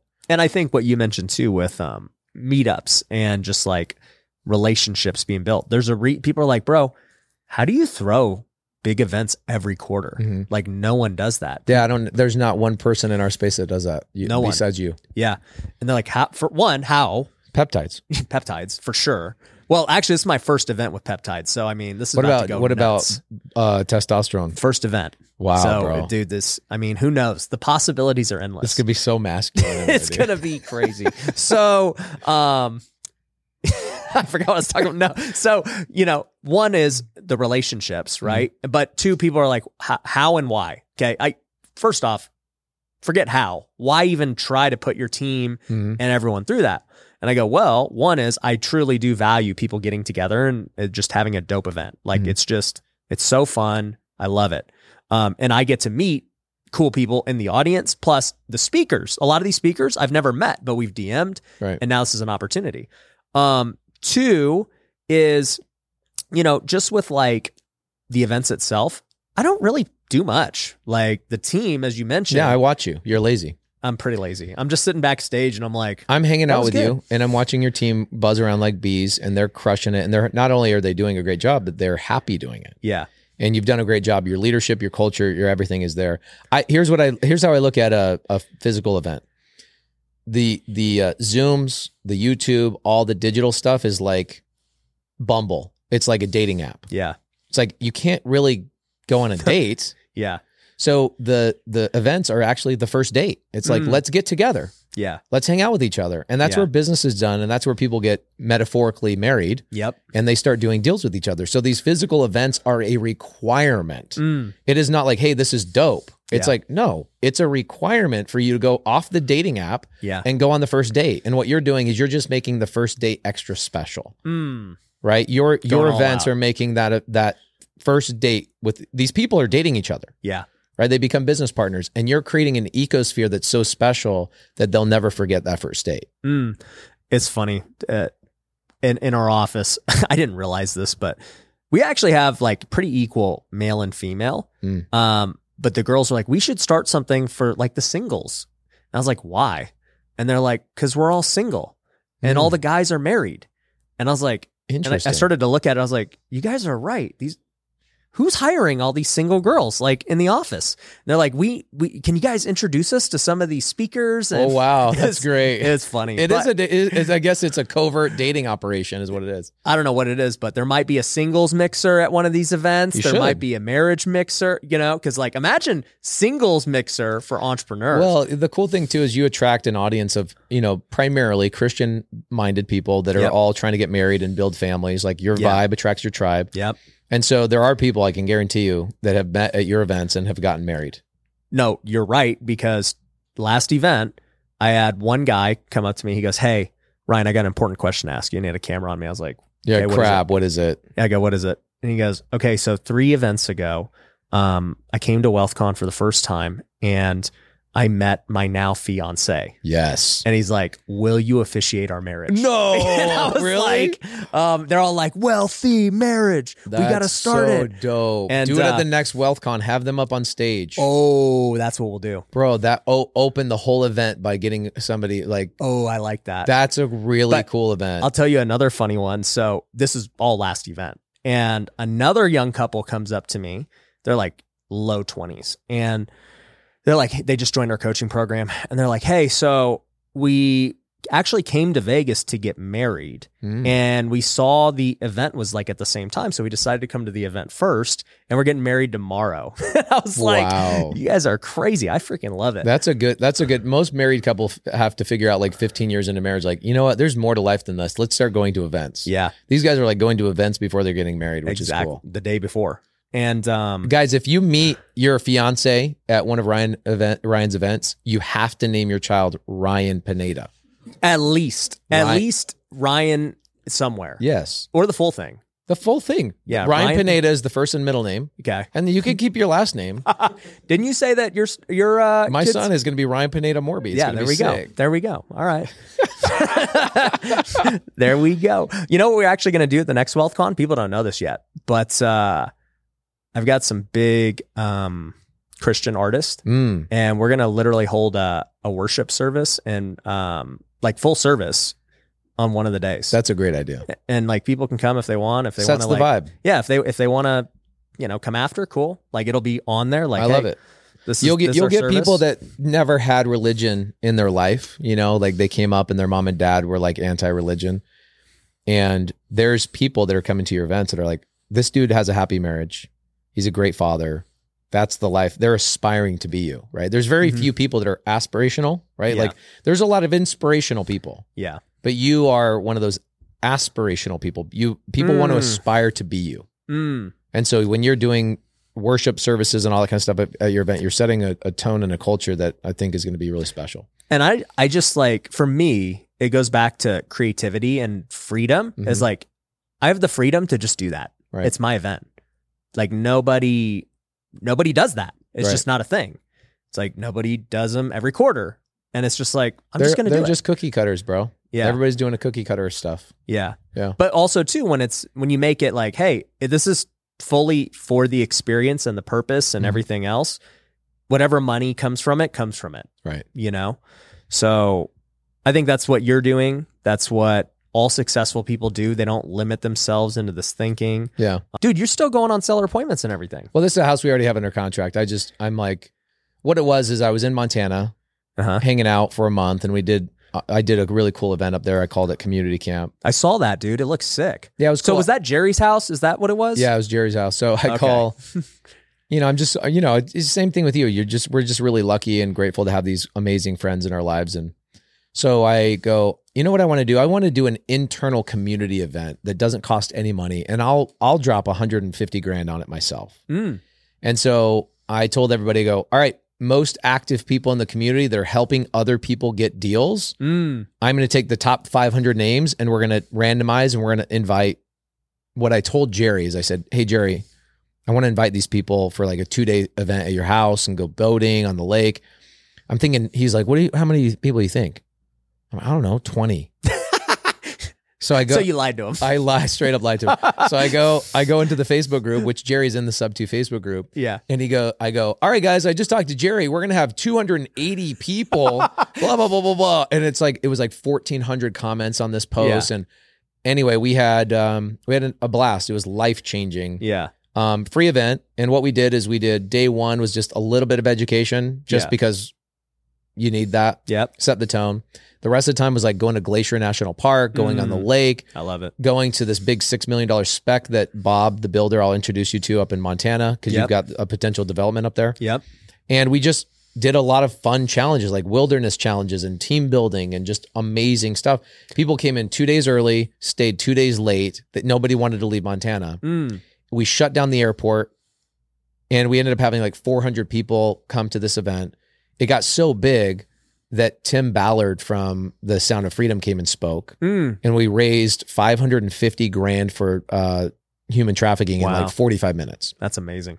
Was not planned. Yeah. But you know how that is. It's like you do something cool and it compounds and snowballs into something People want cool. to be a part of it. right. And then Brandon Turner texts me. He's like, Hey, I see you traveling around in your Airstream. You want to come hang out in Coeur d'Alene for a couple days? Mm. And I go, No, but do you want to come and hang out with Tim Ballard? Yeah. And he goes, I've been wanting to meet Tim Ballard. This is the craziest thing. I go, But is it? yeah. When you do cool things, it's like the field of dreams. If you Yeah. build it, they will come. Right. If you do cool things, cool things happen yep. and cool people come out of the woodwork and your events morph and change. Like your events, they even though you have this thought of what the event's supposed to be, everybody after your events are like, dude, that event was better than we thought. Mm. The energy was better than we thought. Everything was Yeah. better than we thought because you created it and all this space and the energy got filled up with amazing people and cool things happen. Yeah. So we just I did that and I go, all right, I'm going to start buying a bunch of real estate up in Kalispell, Montana, which is where you've got a potential pro- project about 20 miles south. Yep. So I bought two RV parks last week, um, 250 spots on seller finance and um, like turnkey, ready to go. Management in place, been cash flowing for 10 years. The seller's just ready to retire. How'd you find the deal? One of my students, Mm. J- shout out Jordan, 10, 10 days into sub two, he goes, Hey, I see you in Kalispell. Do you want to buy stuff? I go, Yeah, find this, this, and this. Two days later, he had appointments. We go on him, lock him up. That's awesome. So I paid him a 1% finder's fee. with- The purchase price was 6.5 million. So he'll make 65 grand up front. Mm. And I kept him in as a 10% owner. wow. And I don't normally do that, but why did I do that? Was to create alignment. And I said, look, I want to go and buy a thousand. Does he R- live out there? he lives in Missoula. Okay. And I said, once we get up to like four RV parks, I want you to move up to Kalispell Yeah. because we're going to start building multifamily up there. And now, if you have your development going on up in Montana, I want to be a part of that. Yeah. We're gonna do it. Are you guys going to raise money for that? You think? Of course. You're um, you're gonna be my first call. Bro, okay, perfect. I, real estate investors are broke, just so you guys know. Yeah. But I do. but have I a know lit- you're gonna go find the money. I will help you find the money. exactly. yeah. You, if you look at my bank account right now, you're like, wait, dude, I thought you had money. Well, the, the checks are hitting. real estate investors are it's so funny because like um i just had a couple things close a couple days ago and i had 800 grand sitting in my bank account Yeah. and then this morning the money's gone How, so how do you deal with that? what do you mean Just like the big chunks of money not big chunks of money, but like seeing the account go low and knowing you have so much overhead and everything else. oh well so i here's how my structure set up so i have four main partnerships Uh huh. so i've got josiah molly cody barton another gentleman named ted and i have another partnership that i think is going to come online every one of these partnerships has a c-suite and a structure underneath it each one of these businesses have their own bank accounts and Yep. they have their own products and their own services and their own whatever right so there's cash flow coming in every single day Yeah. and so even though my bank account is empty uh, in one of my accounts let's say my per i have an account it's my pj morby llc that my money goes into and i get to just play with that money Mm. and it's 87% of it goes into real estate Yeah. or buying like right now i'm going to buy in with dan fleischman on um, a couple of everbowl franchises and I had Uh, Jeff here. he's awesome dude Mhm. um, He's speaking at WealthCon too. he is so impressive bro have you i mean you've talked to him Yeah. he have you been seen his operation in oceanside no, but we're supposed to. i'm gonna fly down there with jerry norton i think in a couple weeks I'll, I'll text you and let you know when we're going down there but so i'll deploy capital and this is another thing going back to rela- skill skills um, resources relationships Yeah.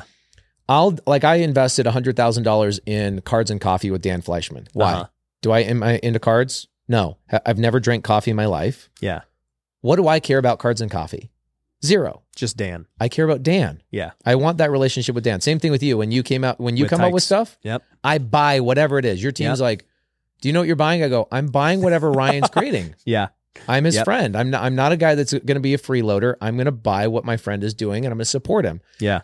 So same thing with Jeff. Jeff has got Everbowl and all these things, and I'm like, I want a relationship with you. Yeah. How do I do that? Yeah. He goes, Well, I don't know. Come hang out. And I go, No, no, no. Where do I send a check? Yeah. And that, which is what I said. You can now buy relationships. There you go. Yeah. There you go. And so I go, And do you have to buy relationships? No. No, But if you want to make an impression and show people you're serious and intentional, then that's how you do it. Yeah, and here here is what's funny. Okay, so Jeff is sitting there talking to me about like, oh, Drew Brees and Shaquille O'Neal and these Mhm. people that are his partners, his partners, Yep. his partners. Yep. So now let's say he goes and hangs out with Shaquille O'Neal and and um, Drew Brees. Yeah. He's gonna go. Oh yeah, my part, our our other partner on this deal, Pace Morby, Yep. Pace Morby, Pace Morby, Pace Morby. They're like, who's this Pace Morby guy? We got to meet him. Well, he's one of the other partners. yeah. okay, does he want to get on this other deal with us? Go a- ask the other investors if they want to get on the deal. And at some point, I'll find myself in a room or in a deal with Shaquille O'Neal. I don't know when that's going to happen, but Yeah. Jeff is the gateway to bigger opportunity. Yeah. Same thing with you. Mm-hmm. And I'm sitting there with Jeff and I'm sharing relationships with him and you're sharing, you know, it's just this brotherhood that just rises. Yep. Again, the abund the people who are abundant vibrate higher and the Mhm. people that are like I've made it, they vibrate lower Mm-hmm. and they just get left behind. What? So you think that the people who kind of get left behind, by the way, who are still very successful, right? In Yeah, the world, they're in the 1% of the 1%. Yeah. So they're they're very successful. Yeah. But you know, there's a difference between Drew Brees and Shaquille O'Neal and Yep. the guy who was you know in the league a couple of years, right. right? So to go back to this, like what fuels you? You know, you just posted a clip um, that we collaborated on with Dave Meltzer. Mhm. And I actually asked you this question. I go, dude, you got so much tenacity. You have like, you work harder than anyone I've seen. You work harder than me. And I work pretty hard, but not nearly as hard as you. Hmm. And I do feel that I have some complacency. Um, and then it, it'll like arise for a little bit. And then I'll be like, all right, I'm bored of being complacent. Let me go buy a pharmacy. Yeah, let me go start.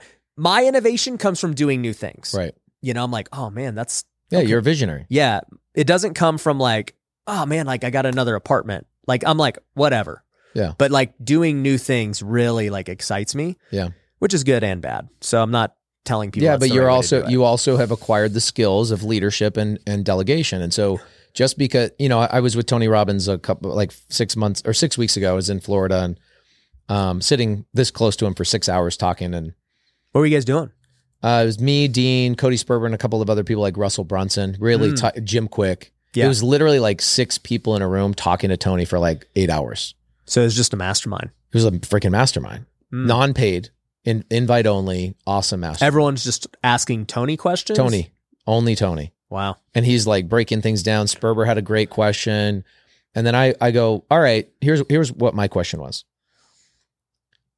He I said at some point, you know, you're Tony freaking Robbins, dude. And you've been doing this for like 40 years. Right. So at some point, there was a point where you put an equation together that said, here's how I'm going to say no to opportunities that land in my plate. Okay. I would love to know what that equation is. That's a such a good question because I have that problem and you have that problem too. What do you think his answer was, bro? Does it have purpose at this point? he this is what he says he says god didn't put you and i on this earth to say no to opportunity Mm. he put us on this earth to figure out how to say yes to opportunity because every time you and i say yes to an opportunity 50 people get employed Mm. a thousand people get fed he's like you you and these other creators not content creators but business creators like people that are out there creating their own world yeah. how dare you say no to an opportunity Mm. and i was like oh that's not the answer i was Yeah, expecting you're, dude. You're, you're about to send me like you're the first person to give me permission. The, dude, th- so this is where he goes with this Yeah. conversation. He says, Pace, you guys, you and the people in this room are the 1% of the 1% of the 1% of the 1%.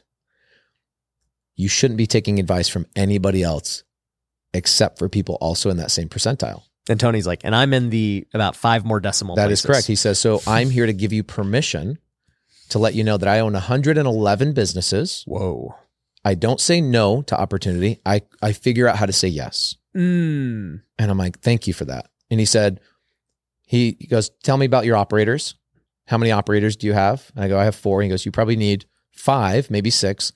And then what you're going to probably need to do in 2024 is you're going to need to get an operator above your operator. So you have an operator to operate your operators. That's what we do now. and I'm like, I don't have that yet. Yeah. Right. So I love hearing from people that are like, go do more, stop playing safe. And they give you that permission. Yeah. Right? It's like, what does Kanye West says, say? He says, I, I don't take advice from people less successful than me. But that's what I did when I was tw- in my 20s and my Yeah. teens. I was listen- t- listening to people that did not have the life I wanted yeah, listening to your parents. because they were older than me. Yeah. So I'm I'm listening to that, and dude, you know when you were in high school, or like even when you were playing baseball, or you were in college or whatever. Probably high school. Let's go back to high school. Your parents gave you a curfew, I imagine. Mm-hmm. Okay. You ever show up late after your curfew? Mm-hmm. Why? What was your excuse? Just hanging out with my buddies or You whatever. lost track of time. right. How many times did you say, I'm so sorry, I just lost track of time? Yeah. Okay. You and I have created a world that is very similar to our high school years. We're hanging out with people we love, we're collaborating, and we're just losing track of time. Mm. I don't feel like I'm working. Sometimes I just forget what time it is all the time. I'm just going and going and going. Like what I d- people are like you work so hard. I'm like, do I really? Or Yeah. do I just play all day? I really just play all day, and I get to take my wife and my kids 80% of the places I go. mm-hmm. Um, and my wife got to be on the TV show with me and with my kids so much more than the average human being. But the cool thing is, I get to hang out with cool people and create cool things all day long. Am I really working? Right. That's how I feel. Are you? You're not working? No, we've been talking for almost two hours. It's not work, No, but, but, this even, is my job. right. But even like you're negotiating these pharmacy things. you're- Yeah. You're, so you're like giddy like a child. I'm like, tell me about that. Yeah. That's how what? it goes. Wait, you guys are putting shots in your butt? Okay, let, let me. like where though? But where? How? Show who's, me. Who's pinching your butt cheek? yeah. But you're taking notes and then you're taking those notes and immediately negotiating in another phone call based on the notes you took from Neil literally. Patel. Yep. It's literally what happened. And you see how fat. So, th- what's crazy is the equation you were living back with flipping couches took months and months and months to create a fruit that Yeah. you could survive on. Yep. And now you've compounded these skills so so rapidly that now you can get on a phone call, take notes, and immediately deploy the notes on the very next phone call. Yeah. That's addicting. yeah. Do you find more joy in acquiring businesses or starting new things? Mm. Who am I doing it with? That's the question. For me, it all, has always been about who am I doing it with. I love. Oh, here's what I, I'm I'm really good at. I've created like in the creative finance space. I'm such a visionary, much like you, that I have created three strategies that did not exist in creative finance before I came on the scene. Like I full on like the Morby method Mm-hmm. right? The hybrid type of deals, um, the way novations are done. I'm the one- I'm the like current pioneer of the way novations were- started being done seven years ago. That was all my brainchild. Mm. Then yeah, the Gator strategy, which Yeah. is like a new thing I came up with 18 months ago. Nobody had ever done anything like it. Now there's people sitting in here listening to us that probably made a, a total of 30 grand this week on a strategy I created. And then I created a structure and an ecosystem around it within three Yeah. months. Right.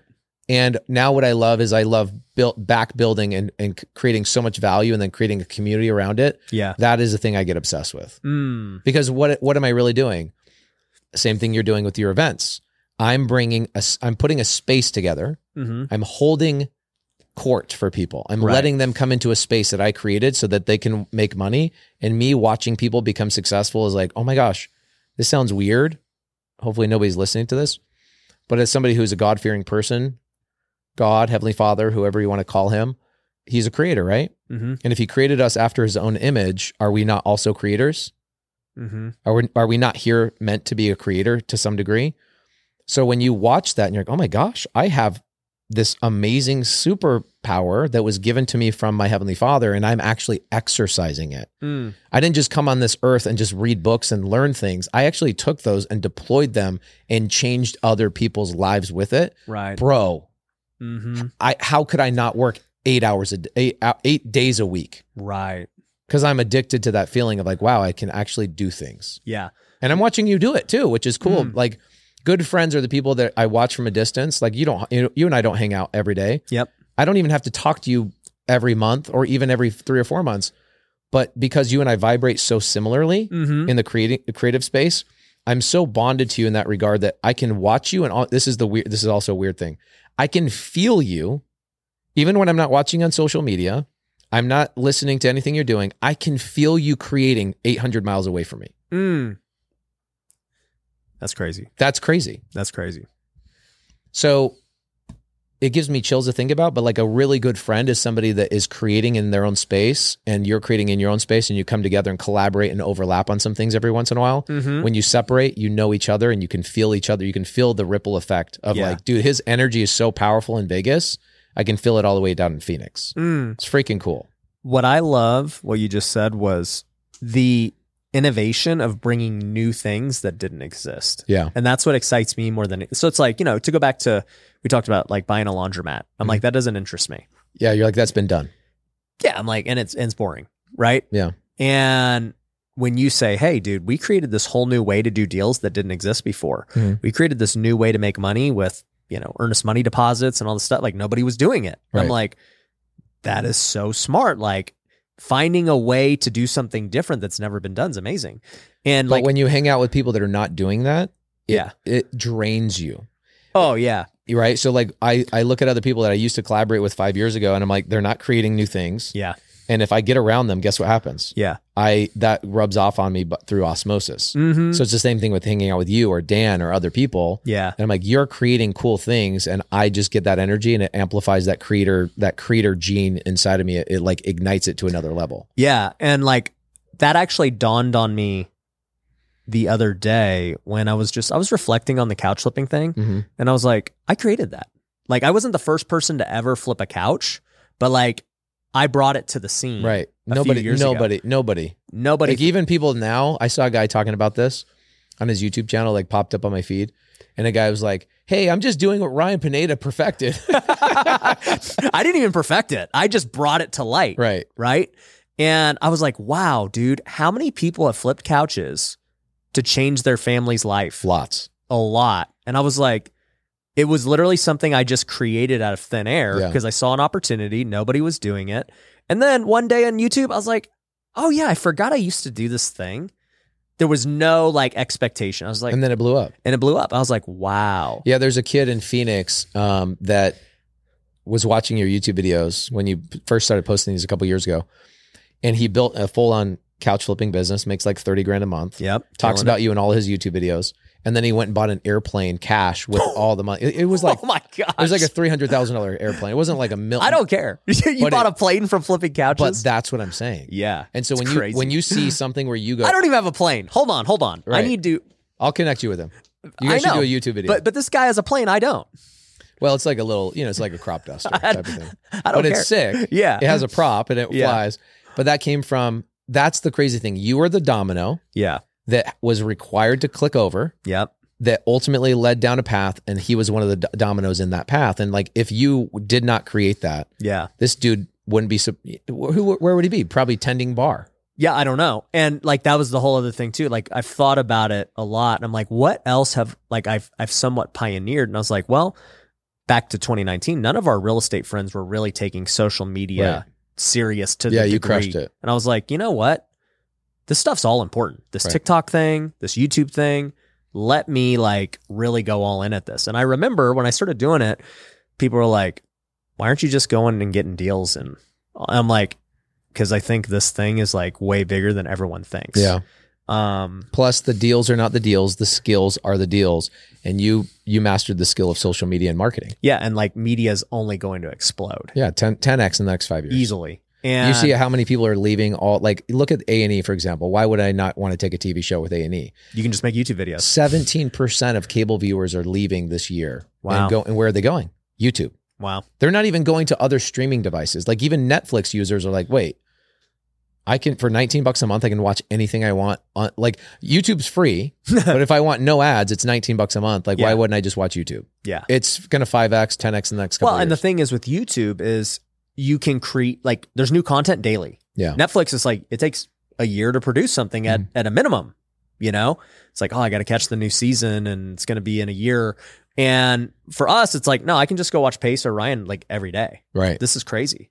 yeah and I, like i got you know you and i get introduced or not introduced but we get uh, noticed just about everywhere we go Mm-hmm. and i'm on i'm in the airport this morning flying here and i had a guy come up to me and goes pace i own a window a door company i'm such a big fan of yours um anytime you want free windows for your next fix and flip let me know and i'll hook you up i'm like bro first off i pay for all the things but i thank you i Yeah. appreciate that but that feeling that's created Yeah, it goes into other people's brains that are business professionals that go, dude, I want to do business with Ryan Pineda. mm-hmm. I want to do, I want to hang out with that guy. Like you're, Yeah. you're exposing and you're being very transparent of who you are. yeah, So people go, oh, I like him. I trust him. And you get way more opportunities. Forget about real estate. Forget about just business in general. yeah, You get higher level friends. You get higher level everything yeah, from being out there and doing that. But yes, you, you did that in our social circle. You were the guy that was like, I'm going to go do this mm-hmm. and I'm not going to just do it. I'm going to be the best at it. yeah.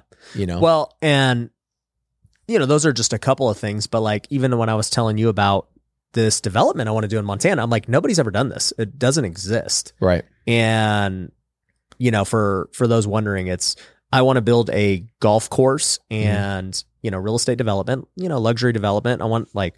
By the way, this is uh, a call out for a deal. So this is what I'm looking for, guys. I want 400 acres in Mhm. somewhere beautiful, scenic, like maybe in a mountain, a lake. Glacier Valley, Yep. okay, Kalispell, Lakeside. That It whole doesn't area. have to be in Montana, bro, But, but, it's magical there. It is the it is the la- this valley that you've got a, a deal that Yeah. you're looking at. It, I call it. I've been ta- talking about this for four years. okay. It's the last frontier of the United States. Mm. This valley, Well, hold on. I have to lock up this deal before we air this episode. Okay. Because then everybody's gonna they won't know about it. they won't know. But Montana's great. Idaho, you know, Yeah, Idaho's Colorado, dope. any of these West Coast. I want it to be close to me. But I want to take four hundred acres, three hundred, I'm gonna carve out for this real estate golf course development. And it'll be sick because it'll come from a real estate and a golf guy Mhm. who knows what both want. Then I'm gonna take hundred acres and dedicate it all to my nonprofit. And so we're going to have um, this Christian retreat center where marriages will be restored, kids camp, you know, amphitheater, you know, soccer fields, and all this dope stuff. And it's just going to be the craziest experience ever. And then I'm going to take a portion of that 100 acres and put commercial there. And the commercial is going to be owned by the nonprofit so that it can self sustain. Love it. It's going to get all the revenue from those businesses. The where where your parcel is, the one you showed me, is a phenomenal area. I've got friends that own in there, Okay. and I own I own like maybe ten million dollars in that valley. Here's what happens when people come into that valley. Okay.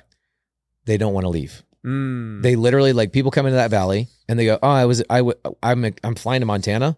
They fly into that valley and they go, "I'm extending my trip 2 days."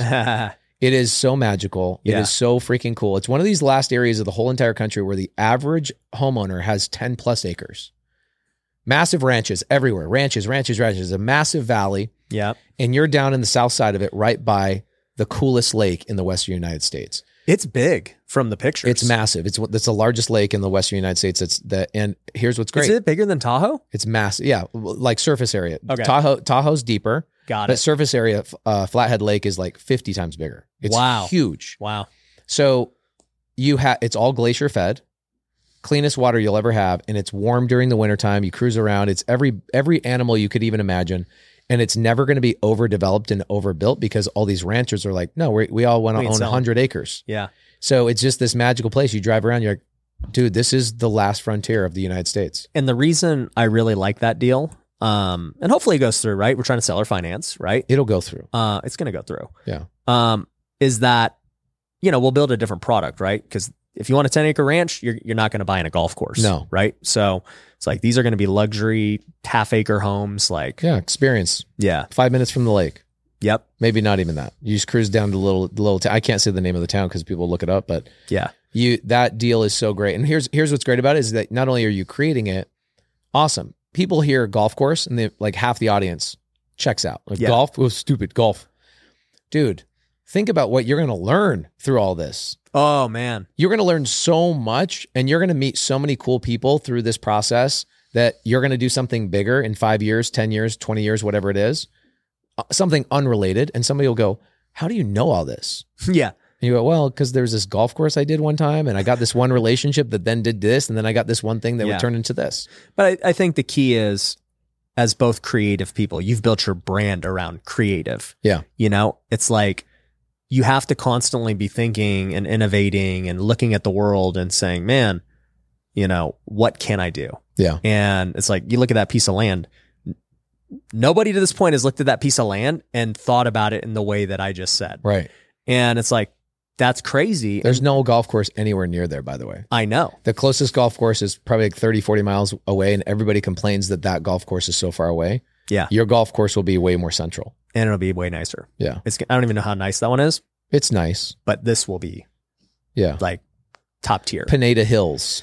What are we calling it? I don't know, dude. We'll, we'll call it Pineda Morbi Estates. Yeah, there you go. Well, actually, we'll If you name wanna like inv- one of the like sub, not subdivisions, but you know, like the gate within the gate. Yes. This would be like Morbi Estates. Yes. and they'll be It'll like, be one house. and by the way, the Morbius state. only way to sell your house in there, creative. You can't you can't get a mortgage. It has- you have to trade notes and deeds Yeah. of trust in there. no, there, there, we don't have any banks in here, sir. your your money's no good. Ah, yes. You have to carry, I love that. or you know, the original person buying gets to get a, a loan. Yes. and then everyone else thereafter can either assume it, take it, sub to it. Most of the people that are going to be buying in here are going to be buying cash. they are. So we can sell or finance a lot. there you go. No, but think about this, right? I was just thinking about the numbers of a development like this, right? And it's like, okay, the land, you know, I'm not going to say what the land is, but it's it's it's not it's under 10 million dollars, right? For 400 acres. In one of the most beautiful places on the earth. yep. And that's very common for like just rural big plots Right. of land that have nothing around it. Now, obviously to develop infrastructure and all it's going to cost a lot of money. But let's just say which would be even cheap for this area. Let's say you you built 300 lots Mhm. uh, in this community, and they were 500k a lot on average. $150 million It's 150 million dollars just for the lot. for the lots, And then you could develop as well. You can partner with a contractor and have them come in and do all the builds yep. and have and require everybody that buys to re, to use one of two or Yeah. three contractors and you make 30% upside. Well, but what was crazy to me, just thinking about this whole concept, was like, okay, number one, it's for purpose, Right. and so like you're going to make enough money, which once again it goes back to you need money and resources to do other things, and I need skills right. to make all this reality. Then I need relationships to sell these lots. So you need all the things to make this happen, right? Right. And it's taken me 13 years to even ha- think that this was possible yeah. and to have all those things to be able to actually do it. Now, have I ever developed anything like this? No. Has anyone else? No. There are peop- Perfect. so like we're going to figure it out, right? Perfect. But um the point with it is that I'm just like think it's crazy and this is the the, the if cool you guys ever want to get Ryan excited about something to get like jump on a deal with you, just go, Ryan, nobody's done anything like this before. I'll be like I'm in. I'm in. Yeah. nope, you said it can't be done? Okay. I'll do it. I'll do it. So, but think about this, right? The land is less than $10 million. Mhm. And by the way, I'll, I'll get it with no money out of my pocket, Yeah. right? We'll structure it in a cool way. As people buy the lots, you'll pay the seller. Exactly. Yeah, yeah, yeah. Right. And I'll get the seller to carry too, and, and we'll all share in, right? But it's like, this is less than a $10 million piece of land, but I'm creating $150 million Mhm. of value in just lots. Not even counting the Christian thing, Or and the golf hundred course. acres, or the golf course, clu- or the memberships, clubhouse or the tennis courts. yeah, or like the- you're you're creating whatever. hundreds of millions of dollars in value, Yep. like in just what's going to happen there. Yep. Then you're creating all this property tax value for the city. You're creating all this life change in the retreat center. you're eh. creating some commercial space for, so that city right there there by the lake. Yep, they that- need it. They need it. Yep, I drive through there five, ten times every summer. They need it. they don't have any like franchises or restaurant. Hmm, It's They- it's very contained in a little valley, yep, and the only way to build is up the mountain, yep, which is where your lot is. yep. And for you to add some commercial on the front end of your deal, Yeah. you're going to add value to that whole community. Yeah. So you think about this and you're like, dude, like we're legit creating over a billion dollars of value, like on something that's 10 million as of Hmm. that today. you're going to pr- potentially put no money down on. yeah. But like it's the idea. The Yeah. idea is a billion dollar plus Right. value idea, you know? And you just start thinking about that and you're like, wow, that's the power of what's in your mind. Yeah. Because the real estate as of today is worth less than $10 million. Right. That's what it's worth. But the idea Is worth a billion. is worth a billion. It, what's cool is the land is just a bunch of dirt and trees Yep. until Ryan Pineda is standing on it. And now it's a billion dollar piece of land. Exactly. That's what's cool about this. And when people are like, why do you work so hard? It's like, because when you understand what you have the ability to create, why would I stop? Mm-hmm. Like what what am I what am I stopping for? And by the way, if I make enough, I have enough money. I'm sure you have enough money as well. I don't. You have. Not, you and I haven't had this conversation, but I'm sure you know. You sell your assets. You do whatever. You have enough money. You could put in the bank. Go. I'm done for the rest of my life. Mhm. I can live. I can survive. I can do really well. Probably. Yeah. What does that teach your kids? Laziness. Laziness. Complacency. It teaches you that your. It teaches your kids that there's an end to the journey. Yeah. That you. You. Here's what you're doing. You're gonna go and accumulate skills Yeah. resources and relationships. And when you get enough of them, you quit. Yeah. And once again, it shows that what you're doing isn't really purposeful. Mm. You're just, you know, only financially motivated. You're checking a box. Yeah. Which is dumb. well, And here's the thing too. So to go back to the Christian thing, um, you know, we started something called Wealthy Kingdom. We're in the process of becoming a nonprofit, and so it's like I'm building that whole arm with like big dreams. And we we just launched uh, about last month um, fully uh, 40 Bible studies nationwide, and we have 60 that are being trained right now. So we'll have hundred nationwide. Nice. And I'm like, this has only been a couple of months. Where's this going? It's big And why has nobody done this before? Right? because it required Ryan Pineda to be born. It I don't it didn't, but nobody's done it. Nobody thought about it. Nobody Right. had the resources, the influence, the relationships. or they were afraid of the work that's involved. yeah, or the judgment or whatever else, right? Right. And so, you know, I think about that and I'm just like, man, you can create so much with what you're talking about, skills, resources, relationships. Yeah. And you just have to take the chance to do it. People are just too scared to try things. Is that golf course development going to succeed? I mean, I'm very confident, Yeah. but might not. What if it doesn't? What do you, what did you still get out of it? You still Yeah. got skills. Yep. You still got resources. Yep. And you got you actually still got relationships. Yeah. How many businesses have you had that didn't work out? At least a dozen. And does that prevent you from starting another business? No, it amplifies my success for the next one yeah. because I know all the things. I mean, it creates some trauma. Like I've got some trauma. Yeah. One thing I'm afraid of, my third biggest fear besides sticking needles in my butt, and and I And- conquered that fear. I haven't done. Mindset. I'm going to do that. Yep. Um, and wearing shoes in a, in a pool in a lake. I got That I can't help you with. It's That- so weird, bro. Yeah, that It's one. weird. I get the needles. My biggest, my third biggest fear. This is a true fear. Is I'm afraid of hiring people outside of the state of Arizona huh. because we Interesting. we went away from virtual about a year and a half ago. We went all in house, Got it. and so we were we were during COVID time we were h- hiring people outside of Arizona, Yeah. right? Because they could do things virtually. And we're like, no, we love the in in office culture, Yep. much like what you have here. Yep. there's an energy here. Yep. And you could like instead of waiting for an answer on Slack for four hours, I just m- one of Walk my in. employees turns around and gets the answer. Yep. Right. So when you go and you want to go and hire good talent, you have to sometimes find people outside of the state. Mm-hmm. And 15 years ago, I had a guy that we hired from Chicago to a, a manufacturing company that I owned. And we found out after we hired him and paid his expenses to move and a signing bonus and all this kind of stuff. We found out the guy who, this is what his job is, running a manufacturing floor with 250 welders. We found out that he's partially blind. He's the production manager. yeah. Okay. Okay. Bad thing Can you on my fire side. people for disabilities? We fired him uh huh. because he lied to us. Yep. and he then sued us for discrimination against Yep, people with disabilities, disabilities. It was a yep. two year lawsuit, and I was like, I will never do this again. And da da da da. da. So you know, It Is- scarred you from yes, yeah one bad experience. But you know what? I'm aware of that, and I also I learned a lot from it, good, and I learned a lot of bad from it. Yep. Um, but guess what? I moved on. Yeah. The biggest fear I have in my life is asking the question of how do I get started. Mm. Right? Think wh- how do most people live their life? They're like, how do I? h- How many times you get DM'd on a daily basis? Hey, how do I get started? I'm Yeah. stuck. How do I get started? I'm like, if nothing else good in my life happens besides the fact that I no longer have to ask the question of how do I get started, I have made it in life, and Uh, dude, I I have a whole list of questions that irritate me. that's one of them. That's for sure one of them. How do I get started? Yeah. And I'm like, do you not watch anything? Like, Yeah. wh- When was the last time you watched a YouTube video that said how to, Ryan Pineda, how to get started? yeah. Like, did Yeah, I you, do have did this- you Google search anything? Like, Bro, I had a lady. This I'm I, I'm sorry if you're watching. I feel so bad. that I'm gonna say this to you.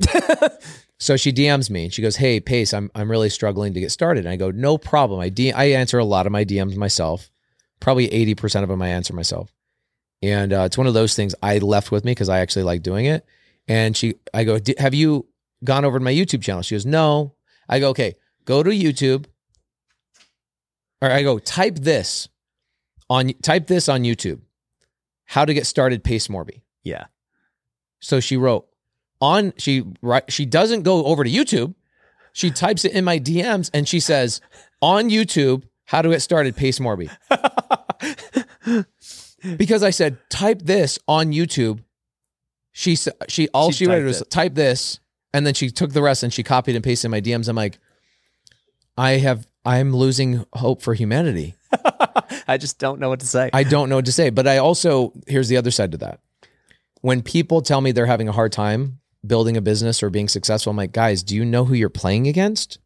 They're really talented. You're like these pe- the, the the people that you're you're, you're you want to be in the 90 you want to be in the let's say 5 percentile Yeah. is really easy. Yeah. That's the, the 5 percentile is pick up your phone. Yeah. The 4 percentile is pick up your phone on Saturdays and Sundays for a couple of years.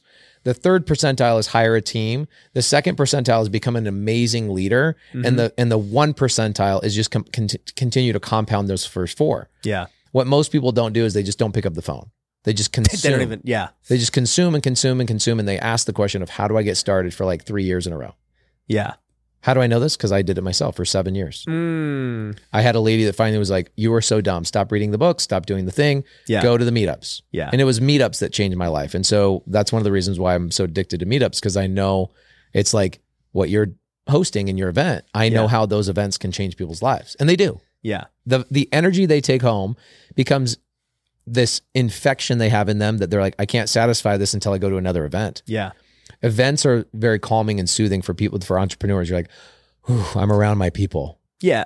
I mean, look, fellowship uh in church has Yeah. been a thing for a long time. Right. And Fellowship. That's such a religious word. I love it. fellowship, right? Yeah. You, you got to have fellowship with other people who are like you, right. right? It's why Christians get together with other Christians. Right. And then you can niche down even further men, hmm you know, whatever, business people. Like, that's why we're niching down. Businessmen, cr- Christian businessmen is like a niche uh, within a niche. Yep. And then you guys do Bible study, and it's like, oh wait, hold on, I'm lear- I'm I'm killing three birds with one stone right now. I'm hanging out with other dudes. Yep. that are also business minded and making money Yep. and i get to you know serve my religion and, and learn about the lord and uh, Yep. you know the gospel and all that kind of stuff most people are like how do i get started How do I get? yeah. i feel bad i feel bad but guys just type in how to get started on ryan pineda's youtube or my Yep. youtube and How it'll give you- to Pace Morby, how to Ryan Pineda. You're going to see a lot of videos. yeah yeah Um, no, it that's for sure one of my least favorite questions. My other least favorite question, I've said it before, but it's when young guys ask me, they're like, Ryan, what would you tell 20 Oh. year old Ryan wow again? And I'm like, well, 20 year old Ryan was getting ready to get drafted Mm. to play baseball. Are you? yeah No. oh So, like- interesting Why?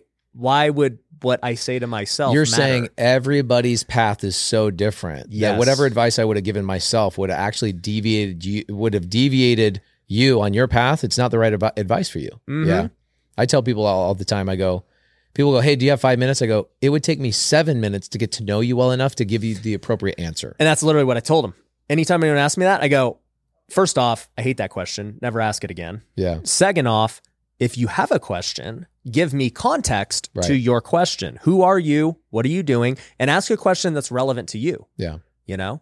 hey, I'm And 32. I'm a contractor. I've been Yeah. doing it for seven years. Don't give me a story about your sister nope. and like the, her favorite I don't need to hear about your first deal. and the your Starbucks order. I don't need to know Yeah. about your Starbucks Yeah. order.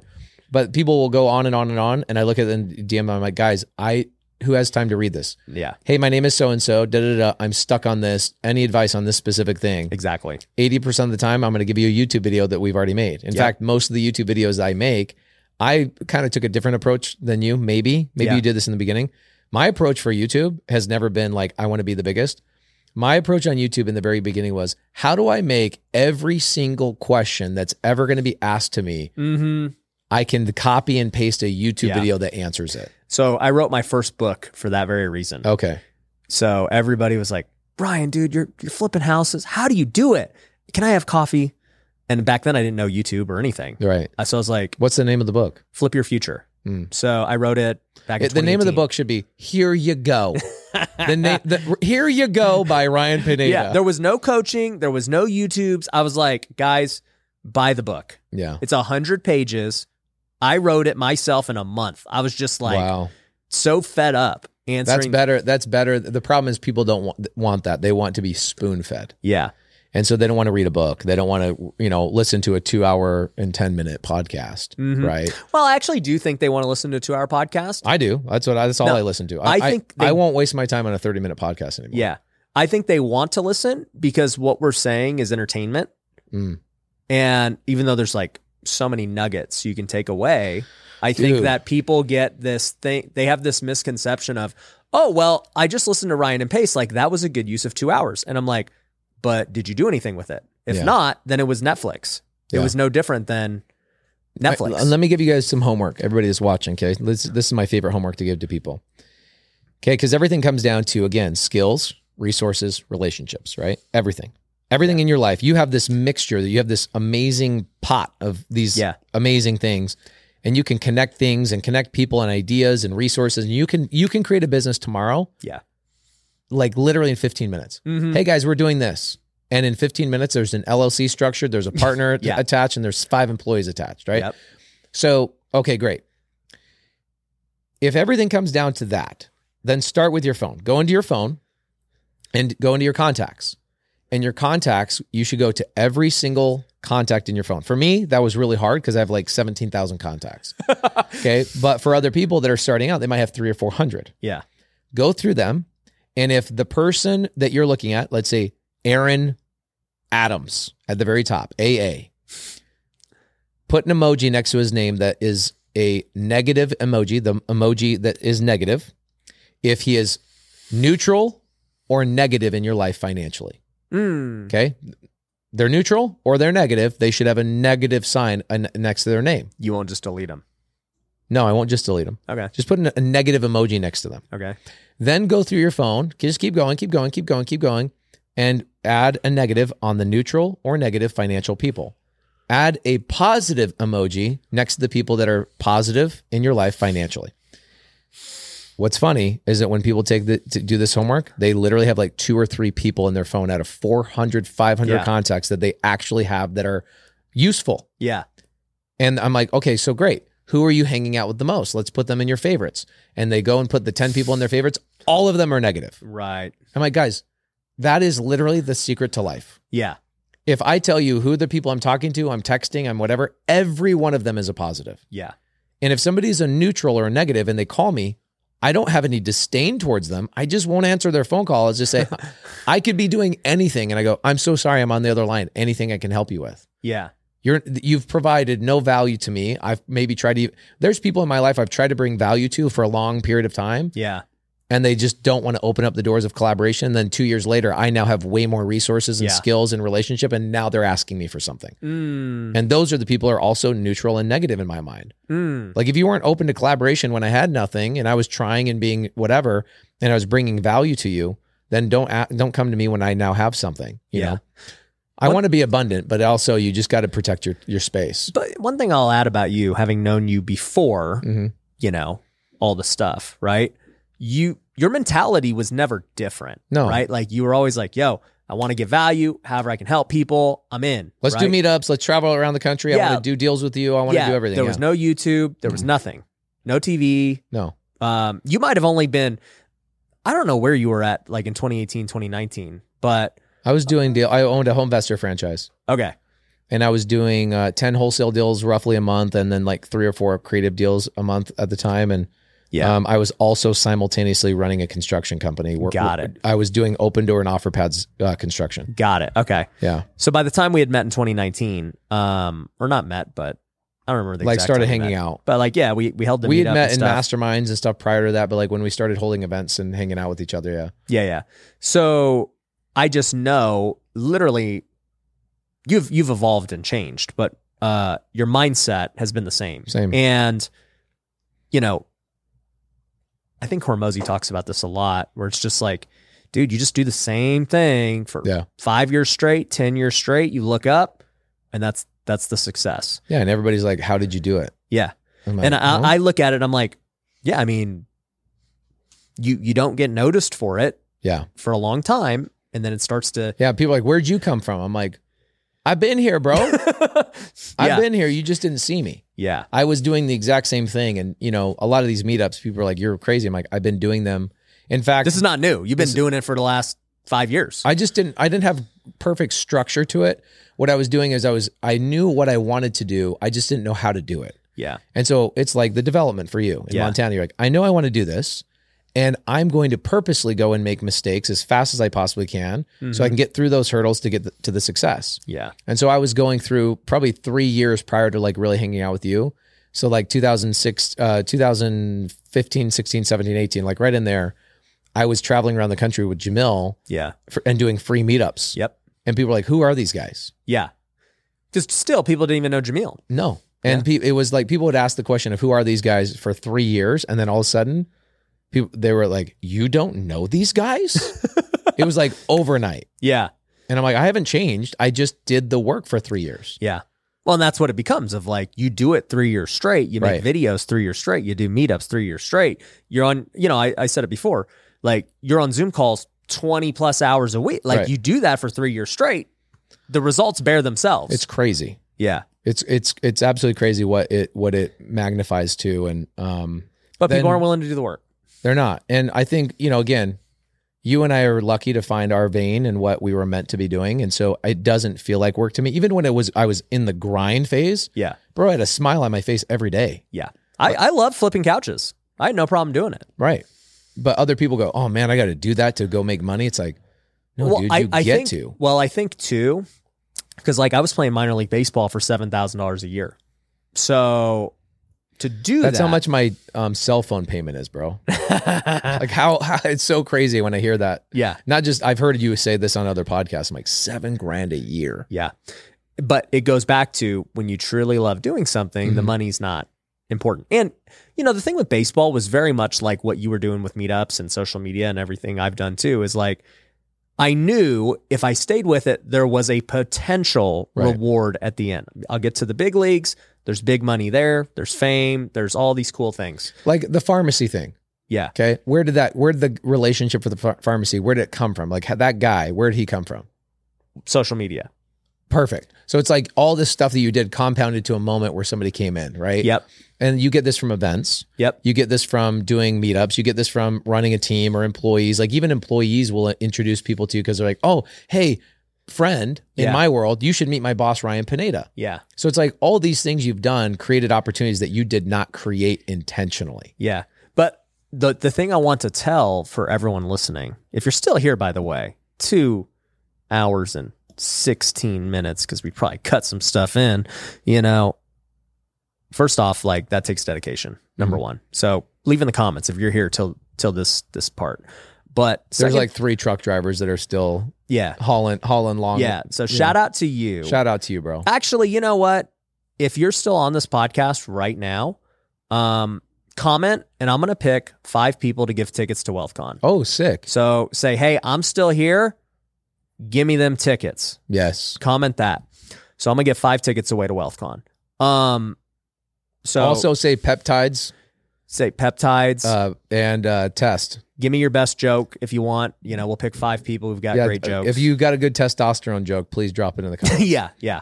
So the the thing I want to make clear is I played minor league baseball for 8 years, okay? I did that for 8 years. And I had to figure out how to be resourceful to live off of that and make money on the side. That's why I became an entrepreneur, that's why I flipped couches, that's why I became a realtor. They were all an e- a means to an end to try and do my thing I was really passionate about, baseball. Now, there was no guarantee I was ever going to make it. I just knew that yes, if I if I got good enough, this was the path and we are going to make it. It didn't work out. I didn't make it. I spent 8 years. Actually, I spent my entire life. That's just 8 years professionally Mm. pursuing something that did not lead to what I had hoped for. With others, would you work for 7 year or 8 years at $7,000 a year to pursue a dream that may or may not work out? That's the question. 99% of people are like, no, I would never do that. You would never do that. They want to start out by being the boss. that and number one they just they're not that passionate about whatever it is they're pursuing Right. right because they're doing a job that they hate they're doing something that's just to try and make money i loved playing baseball and i also was very aware of time constraint baseball taught me that you talked about it like what would the guy at the end of his life trade he would trade it all Right. for time i knew baseball had a limited time you age out Yeah. and so it was like, it's now or never. I have to give it all I've got because there, once I'm done, I'm done. Yeah, and you don't want to look back and go, I didn't give it all my got. I got." Exactly. Yeah. I'd never wanted to live with regret of not trying. So that's my biggest fear is like not trying enough. And yeah, that's an, that's an interesting thing. I had a girl I dated at one point, um, where I knew she was a, a Swedish foreign exchange student at ASU, uh and I knew that it, the relationship was only going to last six months. huh. What a different mentality going into that relationship of like, I'm going to give it all I have because I know it's going to end. yep. And so, same thing with you and the baseball thing. It's like I'm going to give this everything I have because I already know that there will be an end to this. Yep. And I don't want to look back and go, dude, I knew there was going to be an end to this, and I did. I didn't even try. Well, and the thing with that too is so there, there's lots of pieces in play here that hopefully it, it gives somebody a breakthrough. Is that I knew there was an end to it. And when people are like, oh, I'll get into real estate or I'll do it later, no, there's an end to your life. Your life is very finite. Okay. The amount of time that you're dead for is far longer than what you're alive for. Yeah. So now you start getting into the eternity aspect. And that's why I'm so big on faith Right. because I'm like, guys, this life thing is like really blip. short. Yeah, it's like on the si- on the timeline of your l- actual life, your mortal life is a drop. It's a drop. And so it's like the number one question to answer is not what should I be doing with my job every day? It's what happens after. Right. That's a whole different topic. But if you take that approach to everything you do and live with a sense of urgency, Mhm. you start to act differently because you understand my time is super limited.